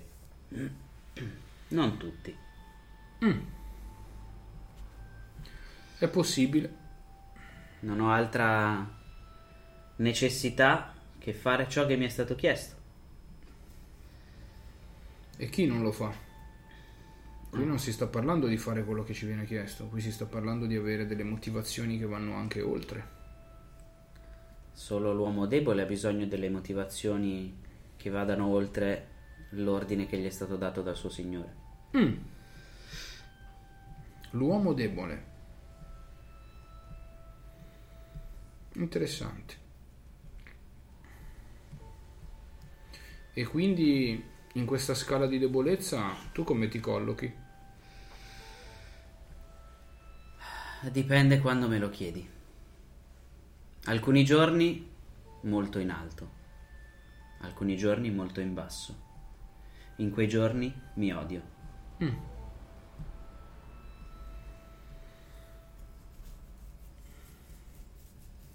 E come mai? Cioè, io adesso lo so che io non sono raffinato come te eh, a livello di pensiero, però io mi vedo sempre allo stesso livello di forza. Questo perché tu sei forse cieco rispetto a quale è veramente la tua forza. Può darsi. Non ci avevo mai pensato. Sicuramente adesso più che cieco sono ubriaco. Quindi, boh. Beh, sai cosa si dice degli ubriachi? Cosa? Sono gli unici che dicono veramente le cose come stanno. Ma io non ho mai avuto problemi neanche da sobrio. Ti devo dire la verità, che è il motivo per cui sono finito sul muro e non a fare politica come mio fratello minore. Mm. Beh, forse questo è stato un bene per noi. O un male per il mio clan. Reputi il lavoro che facciamo più inutile di quello che fa il tuo clan? No, semplicemente provavo a guardare la cosa da un altro punto di vista. Mm. Io bevo un altro sorso, quindi sono sempre più barcollante e ottuso in questo momento. Io credo invece che tu sappia benissimo quali sono i tuoi limiti e che il fatto di essere stato mandato sul muro sia stato non una tua mancanza. Tra tutti quelli che fanno parte dei lupi, solo due hanno veramente idea di che cosa stia succedendo intorno a loro.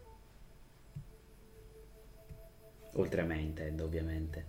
Non avevo dubbi. Kitsune. Era Koseki.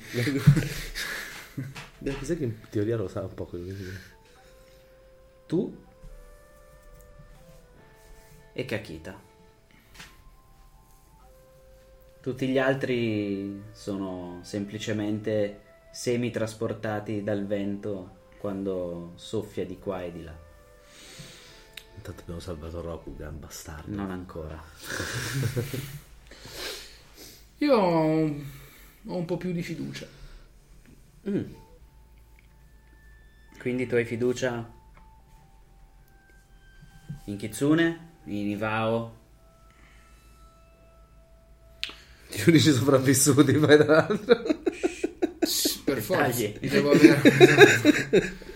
Credo di doverne avere per forza, a meno di non eh, pensare di poter risolvere tutto da sola. L'unica volta che ho pensato di poterlo fare mi avete ra- rampognato tutti. Beh, sapere di aver bisogno di uno strumento non è dover sposare quello strumento. Ma loro non sono uno strumento, sono persone. Questo è perché tu hai un fardello. No, questo è perché io sono stato educato a proteggere le persone. La mia funzione è di proteggere le persone. L'impero è fatto di persone. Ma non puoi proteggere tutti. Certo, è per questo che ci sono tanti altri granchi. E se tu ti dovessi trovare in una situazione in cui devi scegliere tra la vita di un tuo compagno e quella di 100 persone, Io non mi troverò mai in questa situazione, perché il mio compagno avrà già agito prima di pormi davanti a quella scelta. Questa è la verità. Questo è pensare da samurai. Vedi, Umo, noi anche da ubriachi siamo destinati a entrare in conflitto su questi argomenti. Quindi i casi sono due. O finiamo di parlarne e non ne parliamo più, o andiamo avanti a parlarne, ma semplicemente come due persone che si dicono cose diverse a cui non credono reciprocamente. Il che non significa che non possiamo co- collaborare sul campo di battaglia. Sono due momenti differenti della nostra vita, il dovere è il dovere, quello non è mai stato messo in dubbio. appunto. Io mi auguro soltanto che il giorno in cui ti verrà messa davanti la scelta tra un tuo compagno e il resto dell'impero, tu fa- sappia fare la scelta giusta e non sia accecato da quello che altri chiamano affetto. L'affetto non è cecità. L'affetto è qualcosa che muove. L'affetto è anche obbedire al proprio Signore. Obbedisci con più voglia e volontà, anche quando la scelta è dolorosa, se ami. Se invece non ami, la tua obbedienza sarà semplicemente un atto meccanico. Non sta a noi scegliere chi amare e chi non amare. Amare è come tutto il resto. Il nostro Signore dovrebbe dirci se possiamo amare o se non possiamo amare qualcuno. Veniamo da mondi ed, ed educazioni differenti, evidentemente. Poi ci unisce il Bushido. Però all'interno di un uomo quell'uomo pensa. Ciò non significa che non rispetti un codice. E in questo momento Umon si alza e dice all'interno di un uomo, ribaltando un pochino il sake sul tavolo. Sprecato il sake. Se ti ho fatto arrabbiare mi dispiace. Mm. Non sei tu a farmi arrabbiare. Tu sei solo l'ultimo di quelli di una lunga fila di persone che cercano di farmi adirare. Beh, mi dispiace che tu sia così arrabbiato. Però ti chiedo che vantaggio c'è. Che vantaggio c'è ad essere arrabbiato? Certo. Forse non c'è nessun vantaggio a essere arrabbiato. La rabbia è esattamente come l'amore, inutile. Qualcosa che ci distrae da quello che vogliamo fare veramente. E che comunque, nel momento del bisogno, potrebbe darci una spinta ad agire, ma sarebbe sempre e solo un'azione egoista.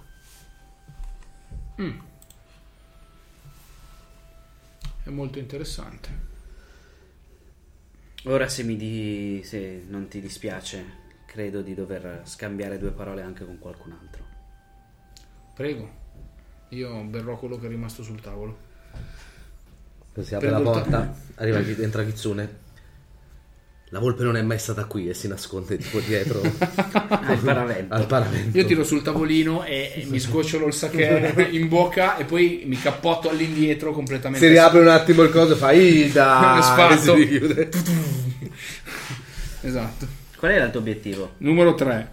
E che ne avete scelti due belli difficili. Eh, No, scusa, il 4 era il mio. Quattro. Rompere una promessa. Una promessa fatta. Io invece volevo farti parlare male di me, ma E invece eri pacatissimo. Io vedevo, io poi sapendolo, vedevo lui che buttava le frecciatine, ma tu non te le stavi prendendo. Infatti è più difficile prendere ubriaco la cosa, a lui. quindi altro dado odio a testa. Non sappiamo neanche come funzionano ancora noi. Eh no. No, non sapete ancora neanche come funzionano. Ma la prossima scena è quella volta che abbiamo fatto pace o che abbiamo cercato di fare pace. E ti direi di decidere eh, subito L'obiettivo? l'obiettivo che può Allora, andare può da- andare dal solito generico, poi get your rival, eh, porta il tuo rivale a dire qualcosa di ammirevole riguardo Sì. a te. Eh, porta il tuo rivale ad ammettere qualcosa in, in cui ha sbagliato. Eh, quattro- era tre dadi. Quattro dadi. eh, Fatti chiedere aiuto dal tuo fai- rivale. esatto, costringi il tuo- porta il tuo rivale a chiederti aiuto. Ok, Ok? io ho scelto. Non guarderò. Ok. Ok, ok. Fatto tutti e due. E eh, quella volta che abbiamo fatto o abbiamo cercato di, di fare pace, era in realtà un pomeriggio di tarda primavera. I ciliegi erano sfioriti ormai da parecchio tempo, il caldo iniziava a farsi sempre più sentire nelle pianure di Rokugan.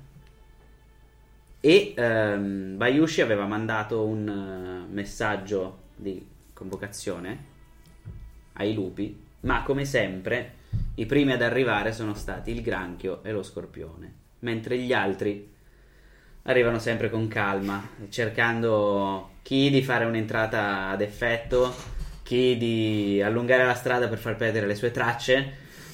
Dal papà. dal papà o dagli amanti vari e generici che ci sono in giro. esatto.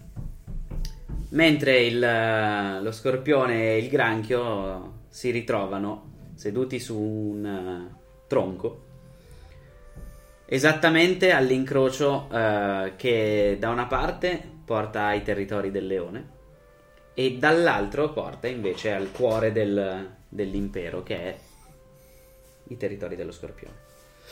Nel frattempo c'è il, il carrettiere a cui avete appena aiutato perché gli si era rotto il carro a sistemare le cose sopra che vi dona un eh, come si chiamano un il fa- i fasci quelli di riso. Ok. Fa nobili samurai, accettate questo dono. Grazie mille per aver perso il vostro tempo per aiutare un povero. Non c'è di che. Vero. Eh, voi ne avete da mangiare? Oh, siamo nelle terre del leone, giusto? A metà. Più o meno. Oh, i, i nostri signori sono molto gentili e si preoccupano molto del popolo. Bene. Grazie ancora. No, non c'ha il, ca- il cavallo, quindi se lo porta Tipo Risciò. shop. Fate attenzione durante il viaggio. Grazie ancora. Questo è uno di quei giorni in cui Umon è molto silenzioso e eh, molto riflessivo. Ok.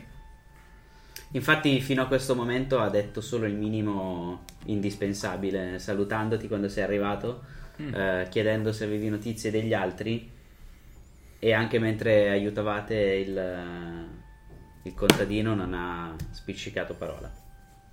C'è un villaggio, qualche posto abitato qua vicino? Decidilo tu.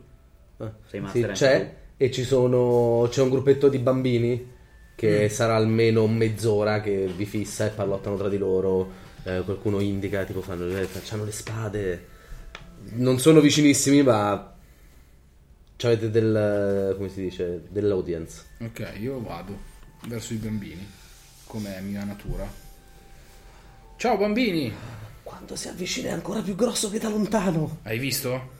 Eh? Oh, scusate non, non volevo No, no, no, no, non ti preoccupare, non ti preoccupare. Vuoi vedere una spada vera? guarda intorno guarda il bambino quello un po' più grande il bambino un po' più grande guarda fa posso vederla io? Certo, tutti e due. Sguaino. Non la dovete toccare però. Ok, e vedi che si avvicinano, tipo uno fa...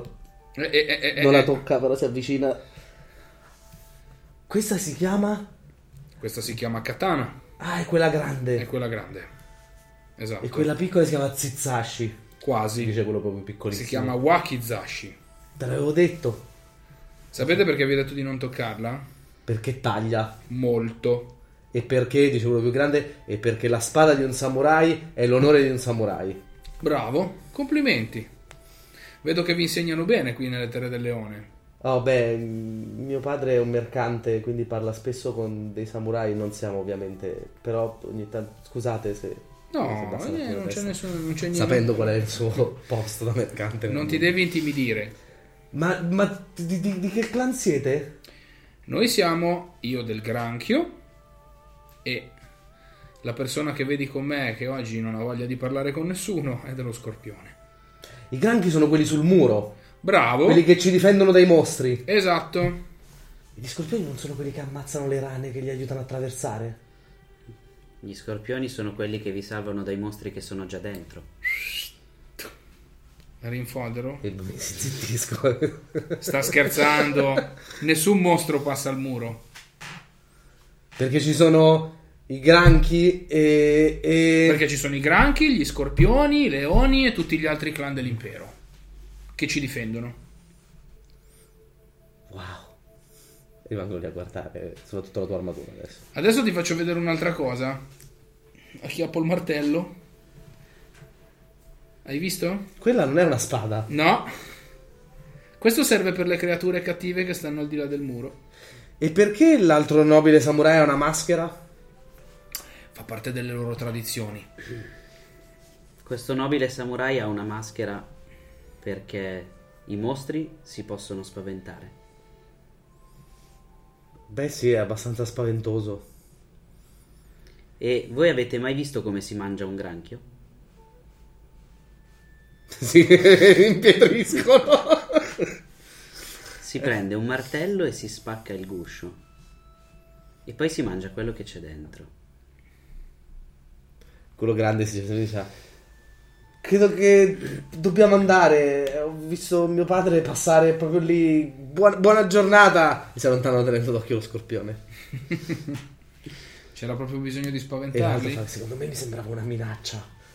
Sì, Eh, c'era bisogno di spaventarli perché così impareranno a non prestare attenzione agli sconosciuti che incontrano per strada. A loro è andato bene che oggi eravamo io e te, ma potrebbe non essere sempre così.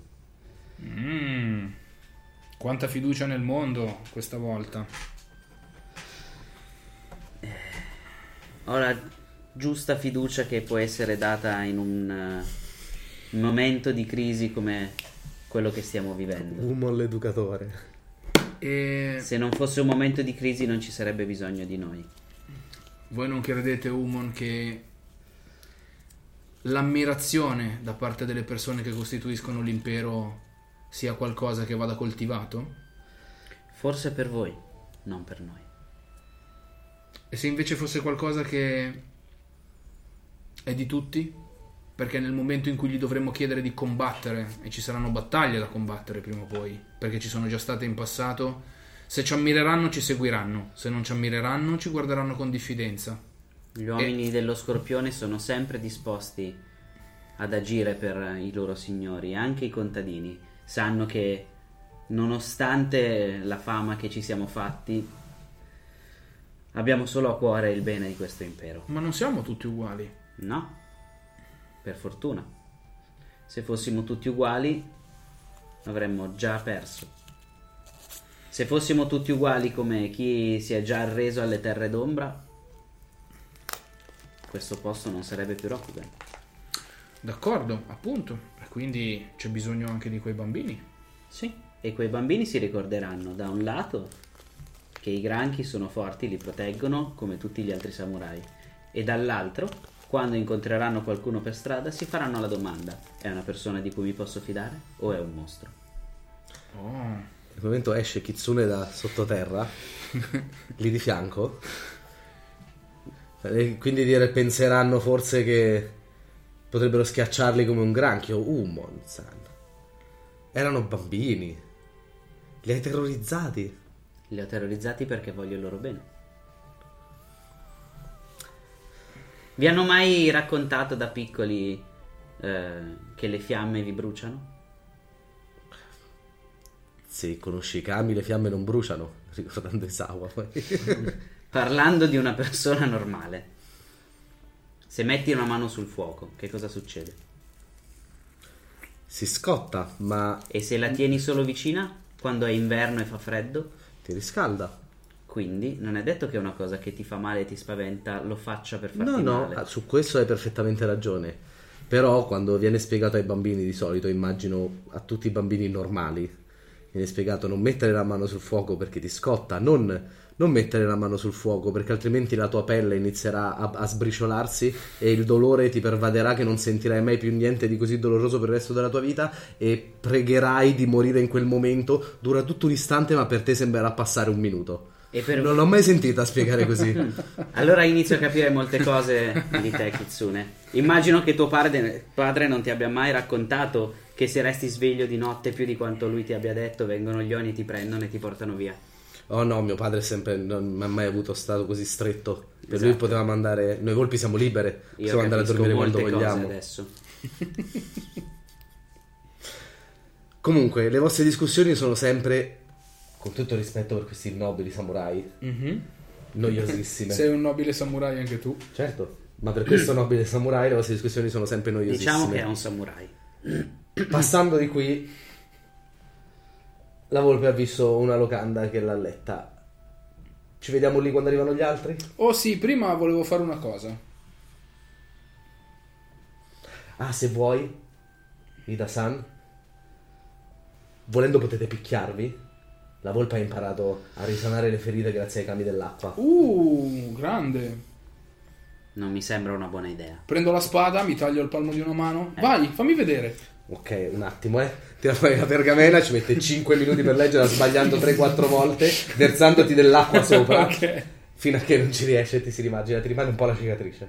Faccio così. Ah, Hai visto sudato? complimenti Kitsune. Devo ricordarmi di chiedere una pausa all'avversario di 5 minuti la prossima volta che vengo ferito. O di ammazzarlo entro 5 minuti. certo, oppure non ferirti prima di ammazzarlo. Può essere una buona idea.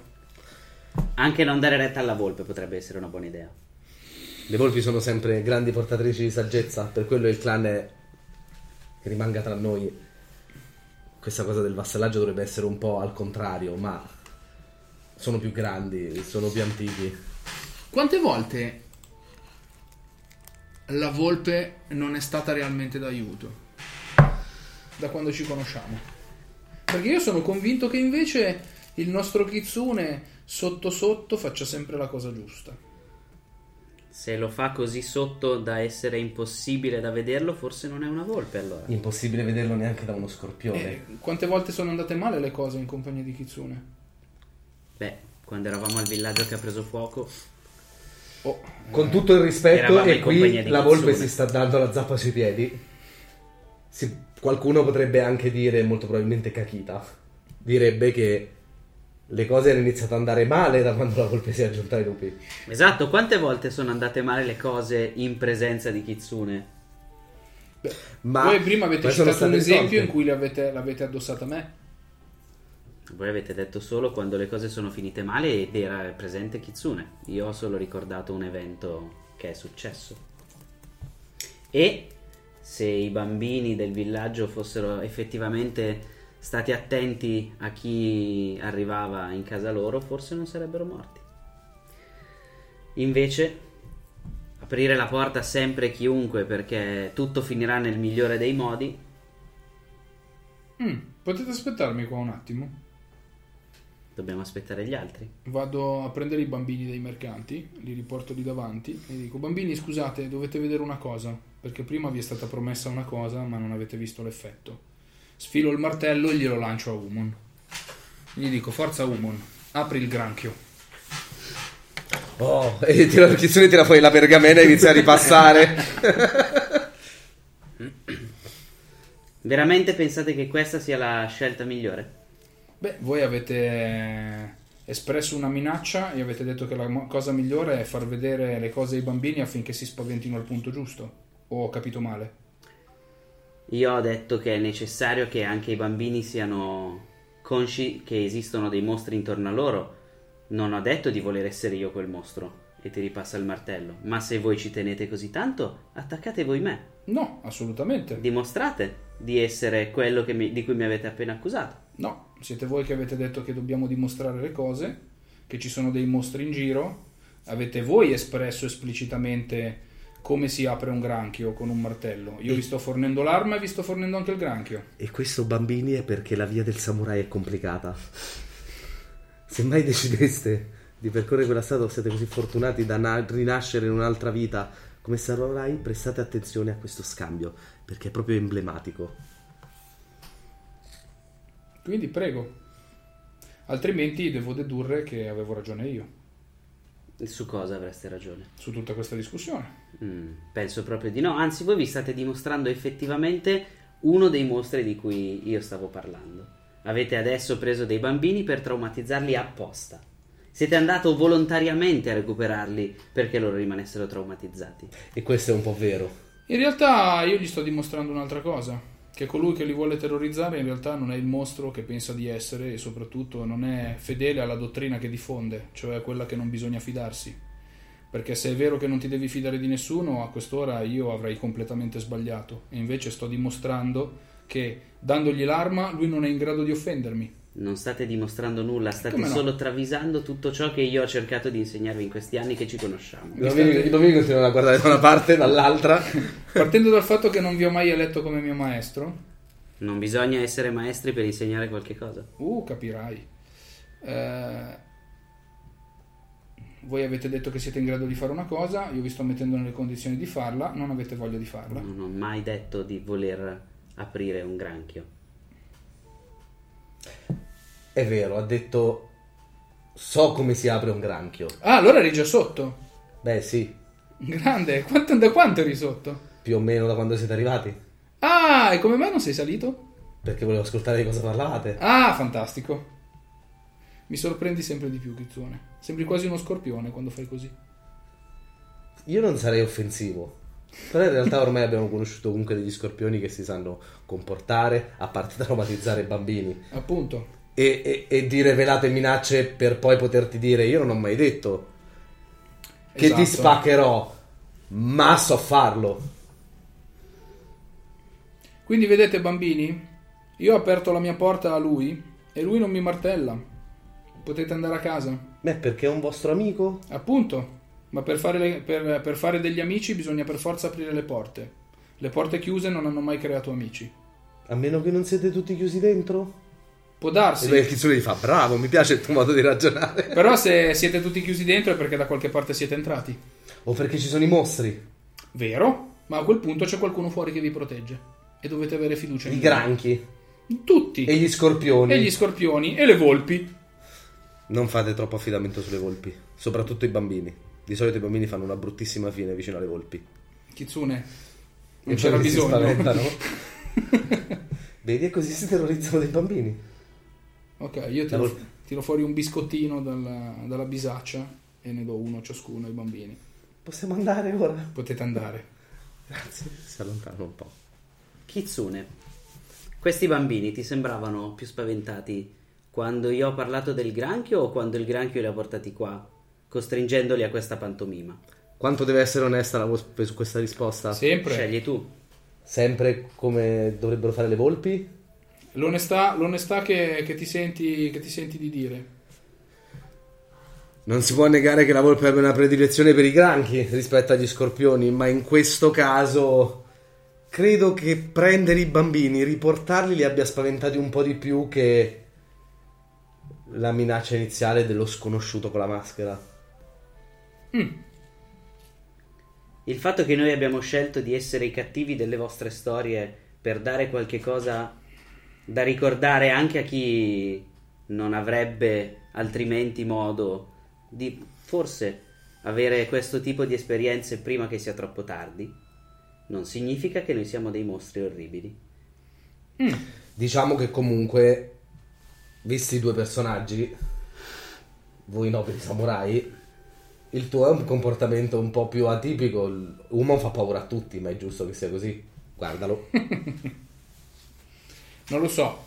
Eh, non lo so se lui fa paura a tutti. Sì, guardalo. Ha una maschera. Sì, ma poi si muove, come si muove, come parla. È, Senti- è uno scorpione. È giusto, non è il vostro lavoro in teoria fare paura a tutti in modo che i nemici dell'imperatore siano spaventati? Solo quelli che devono farlo. Non tutti gli scorpioni, quindi? Alcuni scorpioni semplicemente indossano altri tipi di maschere. Ah, stiamo andando sul filosofico? No, sto andando sul dato di fatto. Quindi stiamo parlando di maschere fisiche? Anche. ma- Entrambe. Non esiste una differenza tra un tipo di maschera e un altro. Buon proseguimento. La volpe va dritta verso la locanda. Ciao Kitsune. Passando di fianco ai bambini, quando fianco ai bambini fa Buh! Mi ordini una, una bottiglia di sake? Facciamo due. Sì, anche tre. Dato che non arriva nessun altro, Umon si avvia verso la locanda per passare la notte al coperto invece che per strada come un barbone. Chiede a Ida se vuole andare anche lui a dormire sotto un tetto, se preferisce rimanere sotto le stelle. Bah, dopo... Sì, andiamo. E ehm, durante la notte, Prima di andare a dormire, Sì. Kitsune gli dice a loro: I kami hanno rivelato la volpe. Mm. Che gli altri lupi tarderanno. Eh, sono stati attaccati da dei Mhm. banditi, Mhm. o quello che ne resta. In quanto Kakita e Xiang non sono. Diciamo, ecco, loro sono spaventosi. Soprattutto Xiang. Buonanotte. Buonanotte. Dovre- potrebbero arrivare domani o dopodomani. Sia. e durante la notte venite, veniamo tutti svegliati da un urlo che si sente un po' in lontananza Mhm. nella notte. Sembrano le urla di un bambino. Kitsune si lancia dalla finestra lanciando l'incantesimo e. E scappa. esatto. No, e si avvicina a tenere d'occhio dalla sicurezza di sottoterra. Si muove però a velocità normale. Quindi. Eh, ok, tiro su tutto e corro. Ci verso- incrociamo nel corridoio della, Andiamo. della locanda e corriamo nella direzione. Io sto in un cui abbiamo Io sto un sentito passo dietro. in cui abbiamo sentito provenire l'urlo Mhm. e arriviamo davanti alla porta eh, di una casa di un contadino. Dentro c'è una luce che è accesa e sta un po' Mhm. sbarbellando e eh, senti un bambino piangere da dentro. No, corro, entro e seguo, seguo il, il singhiozzare. Beh, non ci metti molto perché la casa di un contadino è una stanza e mezza, se va bene. La scena che trovi dentro è raccapricciante Mhm. perché uno dei bambini con cui avete avuto modo di parlare lungo la strada Mhm. è morto in un angolo. Eh, di fianco a lui c'è suo fratello più grande che ha un coltello in mano e ehm, in un lago di sangue davanti a loro un uomo vestito abbastanza bene che dall'odore era anche molto molto ubriaco. Questa è la scena che ti trovi davanti. Ok. Mi avvicino al bambino. Il bambino è lui, non guardare me. Che cosa è successo? Scusa, mi piccolo? ripeti velocemente che stavo commentando su. Bambino morto in un angolo, fratello più grande con il coltello in mano e un uomo in un lago di sangue che puzza di alcol. Ok. Che cosa è successo, piccolo? E non ti rispondo. Gli afferro le mani e gli prendo il coltello. No, lo tiene. Si gira e cerca di. Ok, io gli faccio fare la la giravolta, giravolta- la giravolta e poi glielo sfilo di mano. Inizia a strillare. Ah! Ah! Lo abbraccio, lo abbraccio. E continua a strillare. Lo abbraccio. Kitsune esce fuori. C'è qualcuno ferito? Mm, troppo ferito. Umon che sta guardando il cadavere dell'uomo. Il bambino continua Mhm. a strillare. Lo, lo tieni tipo per. È soffocato lo strillo. Cosa è successo? Non ne ho idea, ma eh, quel coltello è sporco di sangue e quest'uomo ha un taglio sulla gola, quindi presumo che le due cose siano collegate. E il bambino? Non ne ho idea. Guardo il Sei bambino. arrivato tu prima di noi. Anzi, Ma- che non cosa hai fatto? Non mi sembra. La volpe non sembra questo il momento. Il bambino, quello per terra, Il bambino per terra eh, è stato picchiato a, a morte più o. che altro strangolato, ti sembra? E Kitsune gli chiede: Era tuo fratello? Sei tu sempre il Eh, bambino. vabbè, ma non mi parlo da solo, parla tu. sì, era mio fratello. È stato lui? L'hai solo difeso? Ti sei difeso? Hai fatto come farebbe un nobile samurai? Ho, ho ucciso papà. La volpe inizia a iperventilare quasi. Umon si avvicina al bambino e gli dice: Hai fatto l'unica cosa che avresti potuto fare. Ho bevuto, ma normale, non so se ha preso. Ecco.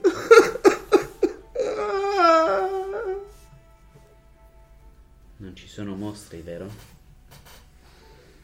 E inizia a girare il cadavere dell'uomo per portarlo fuori in spalle. Bambino cerca di fare forza per andare verso dove c'è il fratello ora che l'hai disarmato.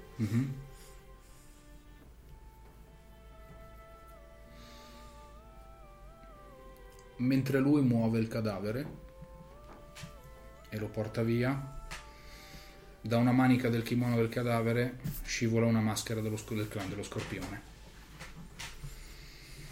Io tiro sulla maschera, la porto a Umo e gli dico: Non ci sono mostri, vero? E gliela tiro. Siete voi che dite che non ci sono mostri. Io ho sempre detto che i mostri sono già dentro l'impero. Tu hai detto che Andrò a avvisare qualche di autorità. i mostri per le favole dei nostri bambini. Qui mi sembra che la finzione si sia spinta un po' troppo in là. E anche questo è un colpo basso, mi piace tantissimo. Qui mi sembra solo che voi dimentichiate che anche i samurai e i mercanti e tutti gli esseri che abitano Rokugan sono comunque degli esseri umani. Io non dimentico niente. Beh, mi pare di sì. Dico semplicemente che dei rapporti basati sulla fiducia sono meglio che dei rapporti basati sul sospetto. Io penso proprio invece che voi stiate prendendo un abbaglio perché questi bambini si fidavano del loro padre, anche da ubriaco. E questo è il risultato. Senza ombra di dubbio, Ma chi deve aver rubato quella maschera? perché secondo voi l'ha rubata? Beh, non è un no- samurai. Dire a un bambino che ha fatto bene e poteva fare l'unica cosa che ammazzare suo padre è una cosa che lo segnerà per sempre. Ma era anche vero. Certo, la verità non ci impedisce di misurare le parole di fronte a determinate situazioni. E voi non le misurate mai. Le Vi mie- divertite a fare soffrire gli altri. Un secondo, dice Kitsune. Batte gli occhi mormorando alcune parole e si inizia a guardare in giro. Un'altra preghiera che i kami hanno insegnato alla volpe è va a dare un calcio dove c'è un asse per terra che si solleva e dentro c'è una katana, un wakizashi e delle pergamene. Questo non era un posto di normali mercanti. Orbene. Avremo un mistero su cui indagare. Se volete farlo. Se non volete farlo, mi trovate alla locanda. Volete avere ragione, Human? Prendetevi la ragione. È l'ultima volta che io e voi discutiamo di queste cose, è l'ultima volta che ci vedremo in maniera pacifica, dopodiché saranno solo missioni. Non risponde. Ti sei ferito? Kitsune prende il bambino ti sei ferito? Gli fa vedere una cosa che- di cui i kami sono molto contenti e si porta fuori il bambino via dallo spettacolo che c'è lasciandovi lì con tutto quello sgombrato. E appare un altro Humon sulla scena che si avvicina al primo Humon. Quindi lui lo dice- vede? No, No, lui se n'è andato. ok? Non c'è più nessuno. E gli dice: Non c'era bisogno che andasse così. Nero. Ci sarebbe stato anche sul nero un Rokugan e a Rokugan ci sono i mostri. Eh, Ma quello l'ho già detto Eh, più di sì. una volta. Ma l'altro lo dice. Io sono sicuro di non esserci riuscito. No, No, neanche lui perché aveva Eh, la stessa identica cosa. Però è difficile, è difficile farla quando nessuno si vuole dare ragione, giustamente. Perché il PG è difficile che dia ragione all'altro in molti Eh, casi. in questo caso sono polarizzati proprio all'opposto, quindi... Sì. È giusto, è giusto che l'odio si fomenti. Esatto. e arriviamo Al duello. L'ultima scena. Ah, l'ultima scena è il duello, non è ultima scena e poi duello. Ultima scena, poi si conclude con il duello. Ah, ok. Ok, perché, eh, perché sennò l'obiettivo sarebbe Sì, sì, uccidere no, il tuo cioè- nemico. No, No, no. però The Time It Came to Blood, quindi presumo che È sia- come si arriva Sì, sì. a- al duello, credo. Esatto, sono... E adesso siamo uno davanti all'altro sulla pedana del, Ok. del duello. E Tra l'altro dobbiamo- una delle voci dice... il- è incredibile che il... E fu la volpe a dare il concetto morale ai bambini. Tutto torna da questo gioco. Per l'ultima scena prima del duello dobbiamo scegliere tra due dadi. Prendi qualcosa di importante al tuo rivale. Mhm. Tre dadi. Fai rinunciare al tuo rivale a qualche cosa in cui credevano. 4. Fai commettere al tuo rivale un atto di vero male. Sì, diciamo che il 2 in questo caso è abbastanza semplice quasi quanto l'1. Visto che tu puoi narrare, ti è facile prendere qualcosa di importante dal tuo rivale. No. Perché non puoi semplicemente narrare di prendere qualche cosa di importante. L'obiettivo Devi è, è l'altro, è l'altro che sostanzialmente si trova nella situazione di non poter... Ah, take something away from your rival. Ok, tipo se gli cosa. togli la moglie. gli Esatto, togli- ok. non puoi dire arrivo e gli rubo il pesce. Cioè, questo No. è, è un gioco, è un gioco di schermaglia verbale, quindi presumo che... Cioè, nel Tipo il senso- debate per nerd. Eh, sì, Il esatto. dibattito per nerd. Ah, arriva Umon e ha rubato il martello. Esatto, ho vinto. Eh no, però se la vuoi giocare così potresti dire... Ida fa un movimento fulmineo e gli sfila la maschera. "Ah, ci, Eh, ci rincontriamo dopo che io ho ucciso tua sorella. Così, proprio. E vabbè, Questa qui sta a te, no? Perché- No, questa qui sta A Aida. a Ida. Sta in partenza. Al giocatore uno. Ok. Allora, dobbiamo scegliere. Adesso aspettiamo Sì, che. dobbiamo scegliere. Beh, intanto scegliamolo, iniziamo e Mm-hmm. poi lui deciderà. Mm,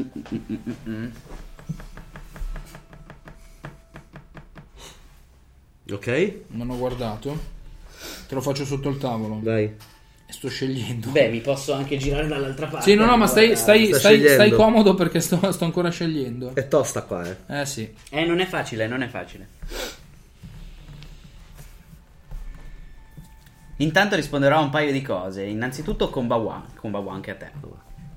E l'altra domanda Ok. che mi è stata fatta prima da qualcuno che adesso ci ascolta in podcast è: Ho messo uno yukata apposta? Sì. certo. Notare anche che per non mettere delle bottiglie che avessero poco a che fare con il Giappone, Claudio sta bevendo da sotto il tavolo. Sono super eh, preso. Hai deciso? Sì.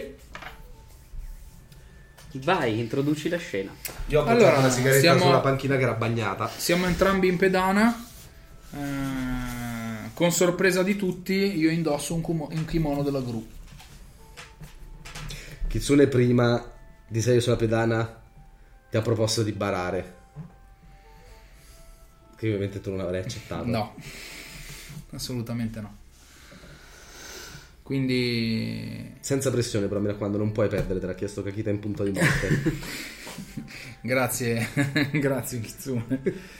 Niente, io mi metto molto tranquillamente, eh, poi estraggo la spada, eh, scopro una parte, la parte che tiene la spada scoperta dal kimono, quindi kimono giù, e prendo la posizione di attacco della gru. Come omaggio naturalmente alla persona che mi ha... Kitsune Fatto dice, giurare. dice, wow. Sai che gli unicorni parlano, quando sono andato a cavallo, gli unicorni parlano che ci sono alcuni samurai che tengono la spada legata sulla schiena e quando corrono per dare il colpo danno un colpo, la girano dall'altra parte e colpiscono con l'altra mano. Si chiama tecnica Kamui. Molto bella, sì. e quindi io- Wow dice secondo me è una cazzata. Basta una freccia. esatto. Vabbè. No, e quindi mi metto, mi metto in quel tipo di posizione. Naturalmente non la faccio bene come l'avrebbe fatta Kakita, ma io e Kakita ci siamo addestrati insieme poche volte, quindi l'ho potuto vedere poche volte. Perché tu sei una gru obesa Eh, praticamente. praticamente sì, cioè, sono fuori misura. Infatti, anche il kimono della gru che è creato sulle loro taglie. Che verso fa la gru? eh, Boh, Boh, non ne ho idea. magari fa veramente boh. Farà. Quindi la sua fa tipo cocò. Esatto, È come il ciocobo grasso. no? esatto. Bellissimo il cioccobo grasso. E Umon invece è mm, vestito con dei vestiti semplicissimi e non ha ancora tirato fuori la spada. È ferma nel, nel suo fodero. Io rimango in posizione, eh, attendo un cenno da parte del daimyo, cioè della... sì, Del siamo, daimyo. siamo- del daimyo, eh, affinché dichiari ufficialmente iniziato il duello. Il daimyo sale prima sulla pedana, si rivolge a quelli che ci sono a guardare lo spettacolo e dice è con estremo rammarico che devo presenziare a questo duello. A uno di loro devo la mia vita e l'altro è per me come un figlio, quindi qualunque sarà il risultato di questo duello io ne uscirò con qualche cosa di importante in meno. Hai sentito Akuseki? È come... Ah. Si rigira triste la volpe a guardare il duello. Spererei che questo duello non fosse necessario, ma mi pare di capire che chi non è più con noi abbia espresso un desiderio chiaro e vivo. Quindi chiederei soltanto al nobile Ida e al nobile Umon di pensare un'ultima volta se questo duello sia effettivamente necessario o se non sia possibile trovare una soluzione diversa ai problemi che affliggono questo gruppo. E guarda verso Ida. Onorevole Matsusan, ho promesso a un uomo, a un samurai in punto di morte, di svolgere questo duello. Il mio debito d'onore, come recita il Bushido, non può essere infranto. L'unico che può decidere di rinunciare a questo duello è la persona che io ho sfidato. Dall'altra parte Uman risponde Questo duello ha già causato più sofferenza in tutti noi di quanto non fosse necessario. Quindi se questo è effettivamente il volere di Kakita e se Ida pensa che sia l'unico modo per portare a un termine la lunga storia che abbiamo alle spalle, accetto il mio destino. Chiedo soltanto a Ida una cosa. Di combattere come due samurai che si incontrano per la prima volta. E non come due rivali che si affrontano finalmente. Non ho nulla in contrario. Abbiamo avuto le nostre divergenze in passato e credo che non abbiano giovato né a uno né all'altro. Non sarà difficile ottemperare questa promessa. Dopotutto, da quello che è venuto fuori dopo quest'ultimo capitolo della nostra vita, eh, credo di aver intuito che tutto quello che è successo prima era solo un'enorme teatrale finzione. Di conseguenza, ci stiamo davvero incrociando per la prima volta. Di queste parole a lui trema un attimo l'occhio da da tic nervoso e ti dice tutta un'unica menzogna. Anche la morte di mia sorella che mi pesa sullo stomaco ogni giorno. Quella è finzione per voi. Non è assolutamente finzione. Ricordate quel fardello di cui vi ho parlato tanti anni fa? Certo, È un fardello che io non posso più dimenticare. quel fardello, come lo chiamate voi, avrebbe dovuto indurvi ad agire in maniera diversa, soprattutto con chi affidava la, vos- la- la sua vita a voi. Questa cosa non è stata fatta, mai, ed è stata qui la finzione. Fingere di essere un'unica persona, questa è stata la finzione. Credere che noi alla fine non avremmo scoperto tutto, questa è stata la finzione. Quindi, fardello o no, ciò che vi appartiene l'abbiamo scoperto solo dopo gli avvenimenti. Quindi, come facciamo a tornare indietro nel tempo e a capire cosa fosse vero e cosa non lo fosse? Beh, non tutti voi hanno scoperto questa finzione solo troppo tardi. Chi si è interessato veramente a noi lo sapeva. E non ne abbiamo mai fatto un segreto con eh, Kakita, le cui parole tu dovresti portare oggi. Io porto le sue parole oggi. Beh, lui sicuramente non avrebbe detto quello che hai appena detto. Non credo. Io credo di sì. Odiava me personalmente,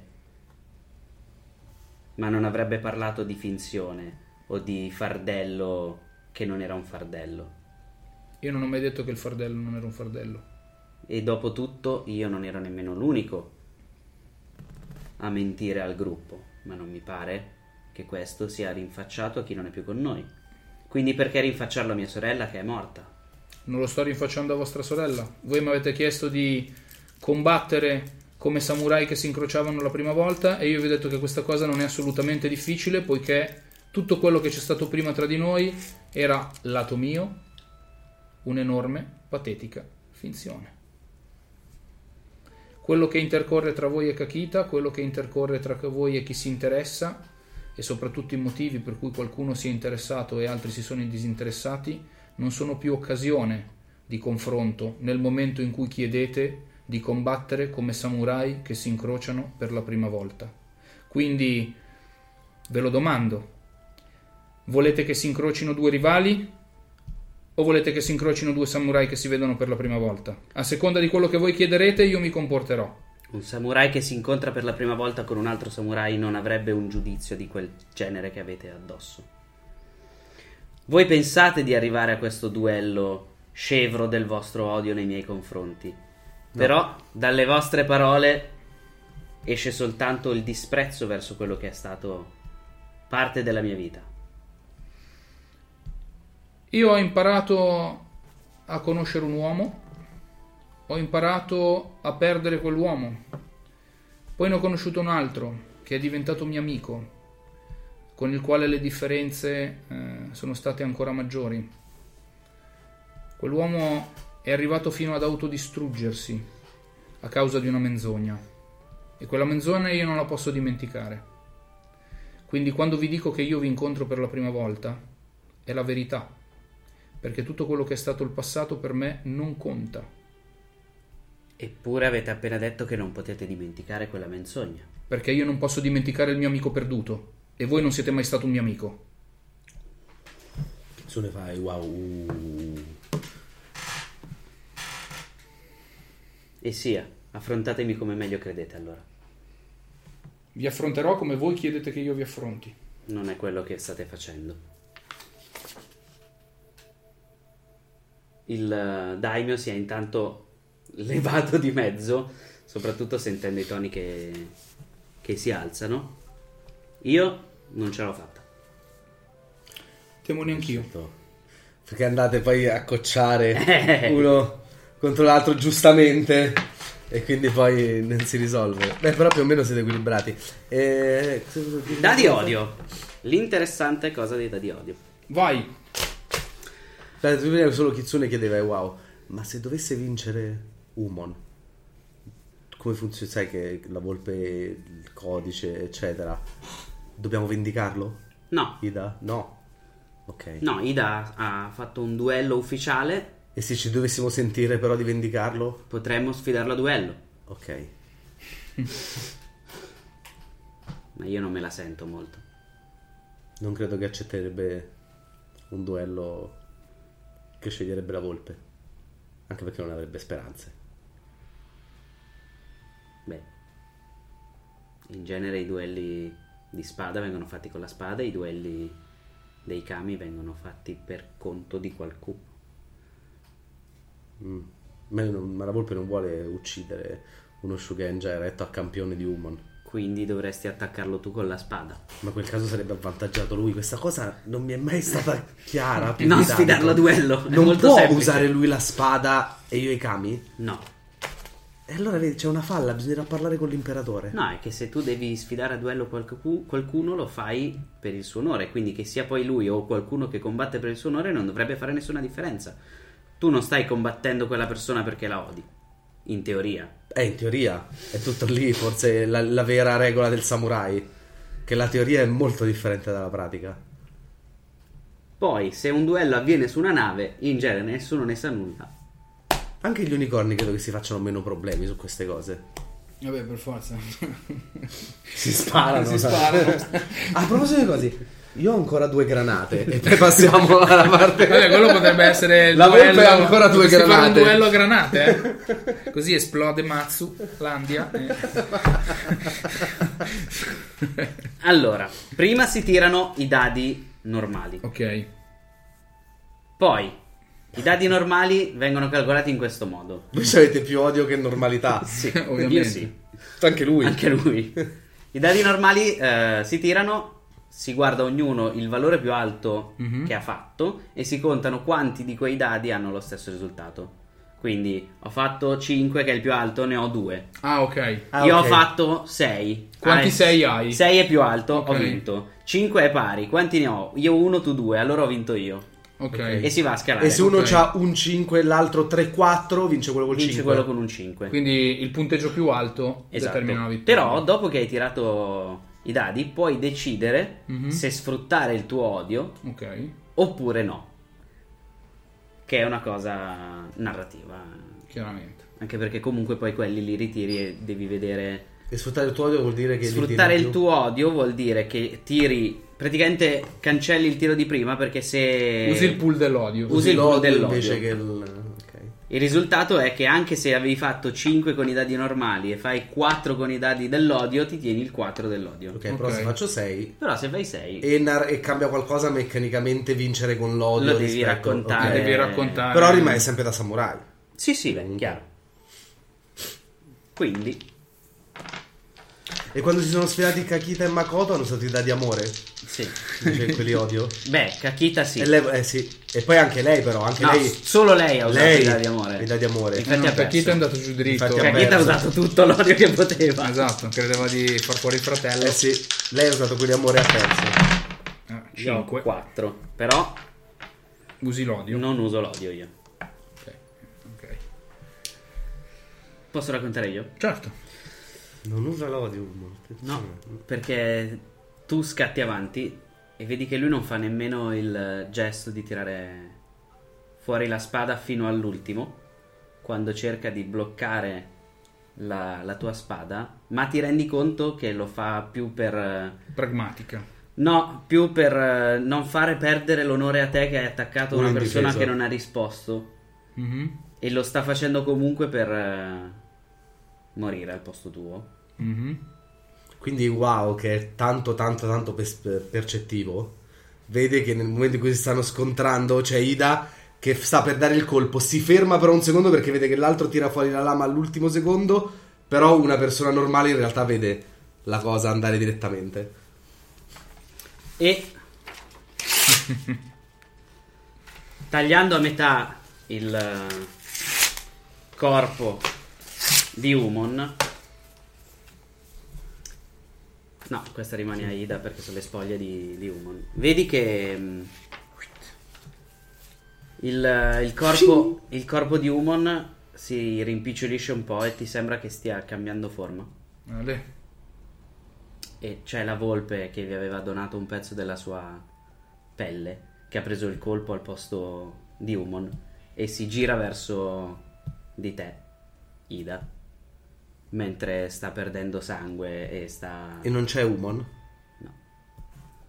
E ti dice: Vi prego, l'onore di Kakita è stato rispettato. Lasciate che Umon viva, almeno per me.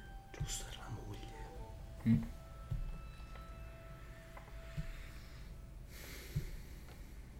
Ha già sofferto abbastanza. E non voglio che soffra ancora. Questo lo vedono tutti o vedono ancora Umon che si Non lo accascia? vedono tutti. Beh, Matsu già lo sapeva. Ok, quanta gente c'è a parte noi? Solo amici e familiari tipo i matrimoni privati? Sì, o- esatto. Ok. Io scrollo la spada Kitsune è appoggiato tipo dal sangue così. la rimetto nel fodero, ovviamente. Mi inchino alla volpe, perché chiaramente sono inferiore. Come ho giurato a Kakita che avrei salvato il suo onore, allo stesso modo, non essendo io mosso da intento di vendetta, ma semplicemente dalla promessa fatta da un amico, vi prometto quello che mi chiedete. Chiedo a voi però un altro favore, visto che avete molto più potere di me, eh, e mi scuso se sono impertinente da chiedervi un favore. Fate sì che Umon non incroci mai e poi mai il mio cammino. In nessuna condizione, anche dovesse salvare l'impero, perché se lo dovessi rivedere, allora la promessa fatta a Kakita sarebbe infranta. È tutto cominciato con una menzogna e finisce con una menzogna. Io mentirò a me stesso dicendo che Umon è morto. Potete accondiscendere a questa mia richiesta? In cambio della sua vita? Giuro su mio padre che Umon non incrocerà mai più il vostro cammino. E sia. E allora l'onore di Kakita è ristabilito. Wow, è finito il duello? Non so neanche se è iniziato il duello. Non ho capito. Kitsune si avvicina alla volpe ferita. Tira fuori la pelle. La mette tipo sulla spa- sulle spalle. Lei mette una mano sulla. Su, pezzo Lei è ferita pelliccia. mortalmente o è ferita? No, è ferita mortalmente. Mortalmente? Eh, dove state andando forse avrete farà freddo, avrete bisogno di quello che mi è stato donato ed è stato utile e se possibile la volpe si impegnerà per quello che può aiutare il fatto che Umon non incroci mai più i passi di Ida. E mentre sussurra Umon, la volpe si ritrasforma in una volpe e muore.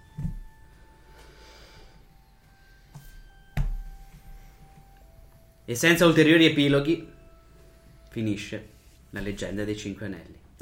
E... Senza ulteriori epiloghi perché è proprio previsto da Reflections. Mhm. Che una volta finito il combattimento, Si spegne. Sì. fine. Comunque Kitsune farà l'ambasciatore per gli unicorni. e porterà... Ah no, non sei morto, non ce l'ha il martello. Ah, ma se vuoi te lo regalo. Porterà il martello in Italia. Comunque anche la volpe è caduta vittima della maledizione degli Yogo. Eh, immaginavo.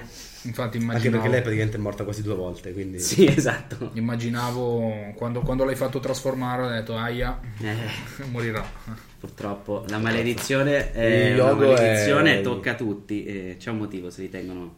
Lontanissimo. E poi la volpe possibilmente userà tutti i suoi poteri per tenere veramente Umo lontano da. Dai, dai. Quello che avete ascoltato era La leggenda dei Cinque Anelli. e- Special epilogue. Second, second all'ultimo, epilogue. diciamo, eh. Second epilogue. Ehm, abbiamo giocato a Reflections. Bellino. E Mm. se vi è piaciuto lo trovate appunto su Drive Thru RPG, lo trovate anche linkato su fumblegdr.it. È un po' lunghetto però le regole. eh. Sono ben 60 pagine con eh, circa... Come 60 pagine? Sono 60 60. pagine le regole. Ah, non sono queste due pagine? No, sono 60 pagine. Ah, c'è, po' altro. di- c'è ah, ok. descrizione, No, la mia c'è era una cosa, la mia era una cosa i- ironica, ironica. nel dire è Certo. difficile perché ci sono due schede. No, c'è un po' di No, flavor no, esatto, eh, Ok. assortito. Sì, sono 60 pagine scritte molto grandi. Sono scritte abbastanza. Sono 60 pagine in A5 scritte abbastanza grandi e eh, con un bel po' di esempi, Esempi, esatto. cose. Però il succo è questo. eventuali, Sì, però il sì. succo è questo. In più ci sono anche una ventina di pagine più Sì, o meno, più o meno sì, di ambientazioni assortite. tra cui Bellissima questa la commedia romantica. Esatto. C'è ovviamente il ehm, Royal Mania, Royal- esatto. Royal Mania. Wrestling, giustamente. Ah, giusto, mica Duello. parla il duello a parole. Eh sì, eh. Perché io ti distruggerò! Certo, promo e te contropromo. e anche il tuo maestro! Io sono già morto. quello c'è lo scontro tra pistoleri, pirati, cioè un Western, sacco di esatto, roba. sì. E mm, niente, lo trovate in PDF, compratelo perché secondo me ne vale veramente Sì, sì, molto la pena. Sì, molto. E è un gioco che potete giocare in due, quindi quando vi tirano tutti pacco, siamo Esatto. rimasti in due, non Reflections, c'è problema, sì. Cioè, teoricamente va giocato in due. Poi Sì. c'ero anche io e quindi Beh. abbiamo. Poi secondo me è molto bello perché anche finalità così, se uno ha bisogno di allenarsi a parlare, a sostenere un dibattito, questo è veramente forte. Sì. Cioè si sente la tensione secondo me del dibattito. Uh, no, ma si è vista soprattutto tra le, le prime scene. Cercavate molto attivamente di raggiungere in maniera subdola l'obiettivo. Nelle altre. ave- nel- in una avete entrambi fatto due colpi bassissimi per Esatto. cercare di raggiungere il vostro obiettivo e nelle ultime due avete scelto un obiettivo ma siete andati dove vi ha portato il gioco metteva un cazzo perché dovevate aver ragione voi e il tuo obiettivo era ammetti di avere torto no No. di avere ragione e alla fine avete giocato tutto senza odio quindi praticamente tutte quelle scene non vi hanno quasi dato, dato dadi oppure anzi No, perché l'odio... vi hanno l'odio- dato, dato parecchi dadi e avete scelto voi di non usarli Esatto, l'odio è, quella cosa che scegli di usare o meno. usato? No. Io ho accumulato Non odio. personaggio di Ida. Io ho accumulato odio come Umon, ma poi era la volpe che Eh, non certo. voleva. Quindi non avrebbe mai usato la, la volpe. Eh, ci in chiedete, parallelo Ida sarebbe morto perché avrebbe tirato di meno I ci dadi. chiedete spoiler sulla prossima campagna. In realtà vi do degli spoiler sulle prossime puntate perché ci sarà un. Una la sequela prossima di campagna lunga ci piccole- vorrà un, tra un Esatto. pochino Ci non saranno- troppissimo ma un pochino Ci saranno un po' di one shot, two shot, three shot. Mhm. La prossima, di settimana prossima, sarà con la nuova edizione di Cult Yeah. e si intitolerà Ferguson Motel. Ole. 10 sconosciuti bloccati in un motel una notte di pioggia. Fighissimo. Con- conoscendoti sarà tipo a Los Angeles negli anni 40 Assolutamente sì, Ok. chiaro. Infatti io ero contento perché Hardboiled come medaglia Ok. nera. Eh, farà parte di LA Noir, che è la nostra mini saga di, di roba noir. Poi, eh, dopo quella, faremo un paio di piccole sessioni con alcuni giochi che ci avete regalato e eh, che ci avete chiesto di giocare. Tra cui, tra le varie cose, il primissimo da giocare sarà Incubus. Crotos, no. No. Sarà Incubus, che è una specie di post-apocalittico con clan che si scontrano per il dominio delle risorse del mondo. Eh, Mad Max. Sì. Mad Max ma meno apocalittico, Ok. cioè le città Non è esistono... solo deserto. No, esatto, le città esistono ancora, la società esiste ancora, però è un bel po' diversa da come la conosciamo adesso. Dopodiché, in realtà ci sarà. Poi ci potrebbe essere un po' un one shot di quinta. Sì, anche lì una o due, non lo so. Sì, uno o due, poi anche dipende, non decidiamo prima, potrebbero essere anche tre. E poi ci sarà lo Eh, specialone di Natale.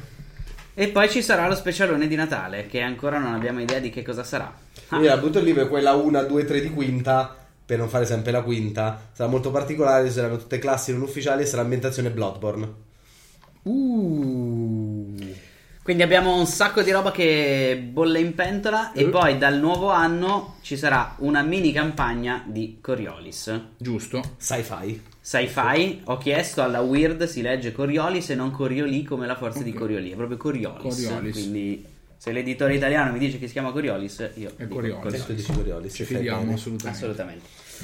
Dove Claudio giocherà? Dove Claudio giocherà? Beh, anche nella- nello speciale di Bloodborne eh, gioco. Sì, ma di solito masterizzo io e tu giochi. Questa volta, come in Vampiri, giocheremo insieme. Giusto! Quindi mi tradirai. Mi stavo dimenticando di vampiri. Quindi farai il traditore. Mi stavo solito. dimenticando di vampiri. Allora, due cose su vampiri. C'è Va- stata, ah, la domanda, giusto. c'è stata la lunga Dungeon discussione su vampiri. che La puntata è successo, finita, adesso c'è è DM risponde. Se volete rimanere, Il DM risponde, ci avete chiesto cosa ne pensiamo di tutto quello che è successo con eh, la nuova edizione di Vampiri, le copie date al macero, eccetera, eccetera, eccetera, eccetera, eccetera. tutti i casini di ceceni, eccetera, eccetera. Allora, da un lato la gente si deve un po' calmare perché comunque stiamo parlando Di gioco. di gioco, che dovrebbe essere prima di tutto per divertirci. Capisco che alcuni argomenti possano toccare dei tasti ad alcune persone e di questo me ne dispiaccio. Un po' il problema è stato anche secondo me che la White Wolf si è tirata addosso la zappa sui piedi da sola Senza dubbio. perché eh, volendo fare la scelta coraggiosa di voler essere più inclusivi, disponibili verso tutti, però si è tirata proprio gli occhi di tutti addosso, che sono andati a pescare tutti i minimi particolari, Certo. alcuni a un livello da scie Maniacale, esatto. Altri come quello del caso che poi ha portato a portare al macero i manuali, una via di mezzo. In Diciamo che realtà- Claudio è molto sensibile sull'argomento e quindi forse un po' di parte perché lui aveva ordinato i manuali e c'ha tipo un ritardo di mesi e mesi apposta per questa cosa. Leggermente incazzato. Perché gli fanno per- il bundle. Io ho preordinato il bundle e lo vedrò dopo che tutti gli altri ci hanno già giocato. Sì. Però vabbè. Sì, no, se- secondo me hanno. Donate la parola, hanno abbozzato troppo in fretta. Ci sta a ritrattare su una cosa che pensi che per molti sia pesante, perché se lo sentono, giustamente tu non sei in quella situazione, non puoi sapere come si sentono gli altri. Però, primo, è un gioco di ruolo. E nei giochi di ruolo anche tutti noi ci abbiamo giocato da ragazzini. Da ragazzini eravamo tutti caotici malvagi e facevamo le peggio stragi. Ma anche non da cose. ragazzini. Se pensi Sì, alle esatto. nostre campagne di vampiri. Diciamo che là si va più sul politico, ma io credo che la differenza tra un gioco di ruolo dove si dice che siano i vampiri a causare quelle tragedie non tolga in realtà la responsabilità agli umani che hanno causato quelle tragedie nella vita reale, perché sanno che nella vita reale, se c'è qualche vampiro che ci ascolta mi spiace, ma non esistete, quindi è un gioco di ruolo. E io chiuderò mia- il mio punto sul fatto che, come diceva un comico, non mi ricordo chi, diceva tu hai diritto a incazzarti, a sentirti offeso per qualsiasi cosa, ma io ho il diritto di dire che non me ne fotte un cazzo. Scusate il francesismo. Perché ormai la gente si offende un po' troppo facilmente. Soprattutto sul fatto che è un gioco di ruolo, non è una battuta presa male di qualcuno che dici oh, potevi essere un po' più delicato. Certo. È un gioco di ruolo. Non solo, poi il discorso è ancora più È sofisticato di, di come è passato su internet perché il punto non era i vampiri hanno fatto tutto e gli umani non hanno fatto niente. Leggendo la frase, quello che c'era scritto è i vampiri hanno dato il là per fare questa cosa, per togliere eh, attenzione da quello che facevano loro. Però poi effettivamente alla fine non erano loro a fare le cose, erano comunque gli esseri Che se umani. non sbaglio, anche nelle altre edizioni di Vampiri c'erano un sacco di situazioni del mondo, solo che qua se la sono presa perché ha avuto più attenzione di quello che secondo me doveva avere. Non solo, è anche un fatto molto più vicino Mm. al vissuto di oggi piuttosto che Certo. per un giocatore di vampiri del 96 l'olocausto, che Mm, per certo. quanto fosse una roba terribile era comunque successo 50 anni prima. Certo. Questo è successo poco tempo fa, quindi è più sentito perché è temporalmente più vicino Sì, e certo. eh, ha causato dei... Però ah, non vuole essere t- troppo delicati, è come dire se avessero detto, e probabilmente l'hanno detto, che ad esempio Hitler era stato controllato da un vampiro, non credo che la gente che legge il manuale va a pensare, ah, stanno togliendo responsabilità a una delle persone più malvagie della storia. Perché lo sanno che non c'era nessun vampiro che controllava. Almeno spero che voi sappiate che non c'era nessun vampiro Eh, che esatto, questo, questo è il, pu- il punto successivo. Dovremmo saper distinguere la finzione dalla Esatto, realtà certo. e delle volte. Perché altrimenti gli incendi in California potrebbe essere qualche mago impazzito, ma visto che i maghi non esistono, Come no, in Tremere i vampiri sono anche maghi, Ah. vampiri e maghi. colpa anche dei vampiri. terribile. Quindi adesso ancora altri sei mesi di ritardo sui manuali. Può darsi, no? Il io, PDF però ce l'ho già. io ho solo un'opinione relativamente alla casa editrice. Nel senso che, eh, allora, eh, la, la serie dei vampiri è una serie incardinata nella storia degli esseri umani, quindi necessariamente ti devi collegare agli eventi che avvengono. Quindi non è che puoi tanto scappare. La storia degli esseri umani è piena di merda e i vampiri si intrecciano con questa merda. La Poi- sfruttano anche. La sfruttano, no? Sono comunque, e questo non dobbiamo dimenticarlo, nell'ambientazione degli esseri abietti, poi ce ne sono alcuni che sono meno abietti, altri sono molto abietti. Però tutta la che- meccanica di base dei vampiri è quel limite dell'umanità. Esatto, esattamente, è il vampiro che provoca cose all'interno dell'umanità perché deve mantenere un determinato tipo di profilo. Ok? Quello che a me ha lasciato perplesso di tutta la vicenda è stato il comportamento della casa editrice, cioè tu fai delle scelte coraggiose nel manuale, no? Quindi intrecci la storia dei vampiri con delle nefandezze fatte anche recenti e ti devi poi preparare Certo. a spiegare perché hai fatto quella scelta. Soprattutto in un mondo di adesso con i social. Esatto, soprattutto in un mondo come quello di adesso dove no, il politicamente corretto è diventato borderline al cagamento di cazzo perpetuo, cioè un conto è essere politicamente corretti e cercare di non offendere persone che possono essere sensibili all'offesa, un conto è rompere i coglioni su qualsiasi cosa. No? Questo confine adesso è sempre più labile, quindi ha ragione o ha torto, non faccio questa distinzione. Eh, se tu sei una casa editrice e fai una scelta in cui ti vai a incanalare in una cosa che colpisce una popolazione che è sensibile perché è stata oggetto di recente, non 40 anni fa, di discriminazione, devi anche saperle spiegare la scelta che hai fatto Certo. e quindi convogliare il messaggio a tutti gli infervorati psicopatici che, fa- che hanno fatto delle ricostruzioni assolutamente aberranti perché quelli devono avere il loro nome e dovrebbero prendere delle pastiglie secondo me eh, il- devi saper spiegare le scelte invece al giocatore sano. In modo che il giocatore sano non vada dietro a quella piccola nicchia di giocatori invece un po' troppo esagitati che poi creano questi inghippi. Perché alla fine chi ci ha perso? Claudio per esempio che investe una cifra no? che non sono pochi soldi perché i manuali dei giochi di ruolo costano e questo lo sappiamo tutti e deve aspettare eoni per avere quello che lui ha già pagato solo ed esclusivamente perché ha montato un caso che obiettivamente poteva essere gestito e io in questo vi ribadisco, sapendo pure che ci sono dei giocatori che secondo me sono un po' troppo infervorati, io ritengo che la responsabilità massima sia della casa editrice, perché non si è preparata Si sono trovati con le brache calate Esatto. quando potevano pensarci un po' prima. Esatto, cioè se vuoi cagare sul ciglio della strada, devi almeno guardare a destra e a sinistra Certo. che non passino automobili, no? Cioè è il de minimis per non essere sgamato. Loro invece si sono fatti trovare con i pantaloni alle ginocchia sul raccordo anulare a Roma alle 6 del Che pomeriggio. è da, Cioè, princi- è da principianti perché nel momento in cui fai una cosa contro- che sai che potrebbe essere controversa perché quando lo scrivi lo sai che potrebbe essere Beh, controversa. poi ai vampiri è sempre stato Certo. controverso. È sempre stato Però a quel punto preparati prima un po' su tutto. Esatto, hai una community che già comunque è molto più no, ricettiva e responsiva rispetto ad altre e lì proprio te la vai a Certo. cercare. Ecco, tutto qua. Questa è la mia opinione, spero che... Tutto questo però per dire che il PDF nel frattempo, almeno quello mi è arrivato del manuale base, Possiamo quindi giocare. possiamo finire finalmente la famosa campagna di vampiri. Eh, Durante Ho par- l'olocausto. no. No, ho parlato, No, no, ho parlato no, con Matteo. No, no. No, se c'è Matteo no. Ho parlato, No, no. ho parlato con Matteo, ho parla- ho parlato con Claudio. Si stava strozzando perché ha pensato Matteo in una campagna ambientata. L'olocausto, sì, pericolosissimo. Ho parlato con Matteo, ho parlato con Claudio, quindi so come volevano farla andare a finire e cambierò Ah, la completamente campagna i piani e farò quello che volevo Ok. lo stesso io. Con Fukezzuna o con Zlatan? No, io faccio il master, quindi non ci sarà né Fukezzuna né Ah. Zlatan. Beh, Fugazzone ti ricordo che è diventato Poi dei- era uno dei buoni. dei saggi Giusto, di poi è Golconda, diventato uno dei quindi- saggi di Golconda. Quindi Sì. Era uno dei peggiori, ma era anche uno dei buoni. è vero. Era uno... Beh, Zlatan era uno dei meno sociopatici, ma era un figlio di puttana. Zlatan c'è ancora, secondo me, da qualche parte il Tremer che si pente di non averlo ucciso quando aveva l'opportunità.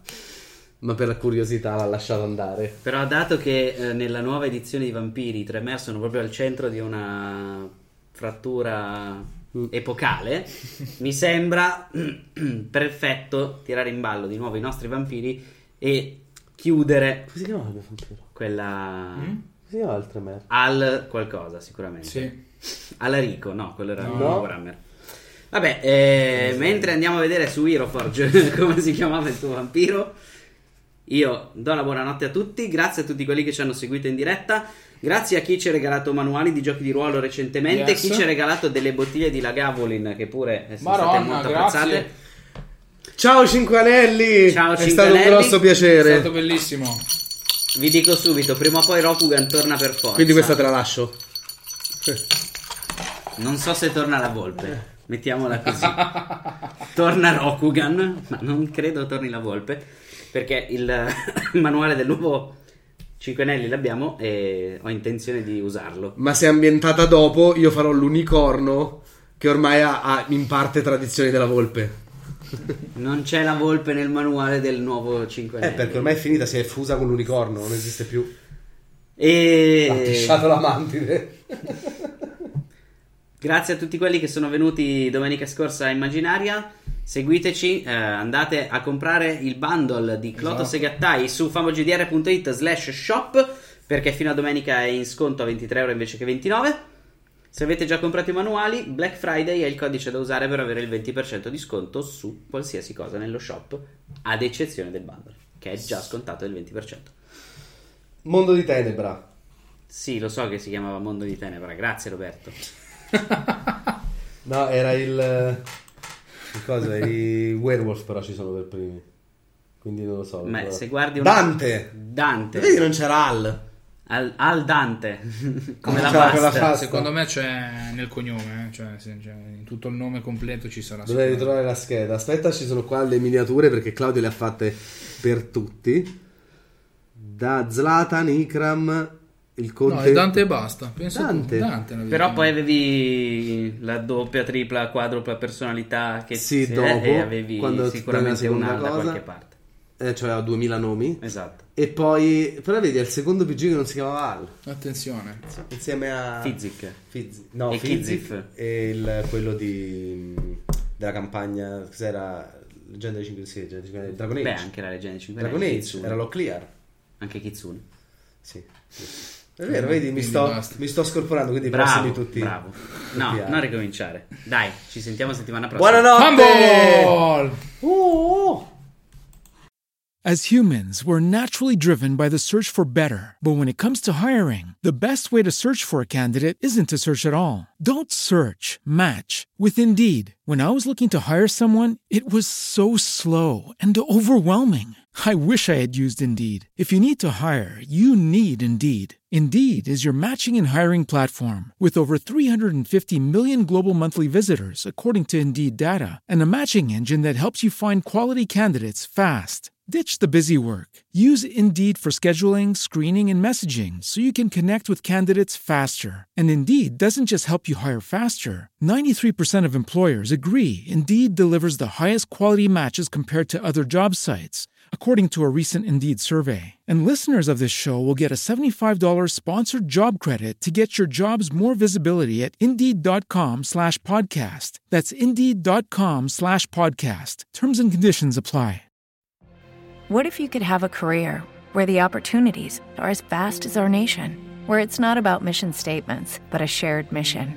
At U.S. Customs and Border Protection, we go beyond to protect more than borders from ship to shore, air to ground cities to local communities, CBP agents and officers are keeping people safe. Join U.S. Customs and Border Protection and go beyond for something far greater than yourself.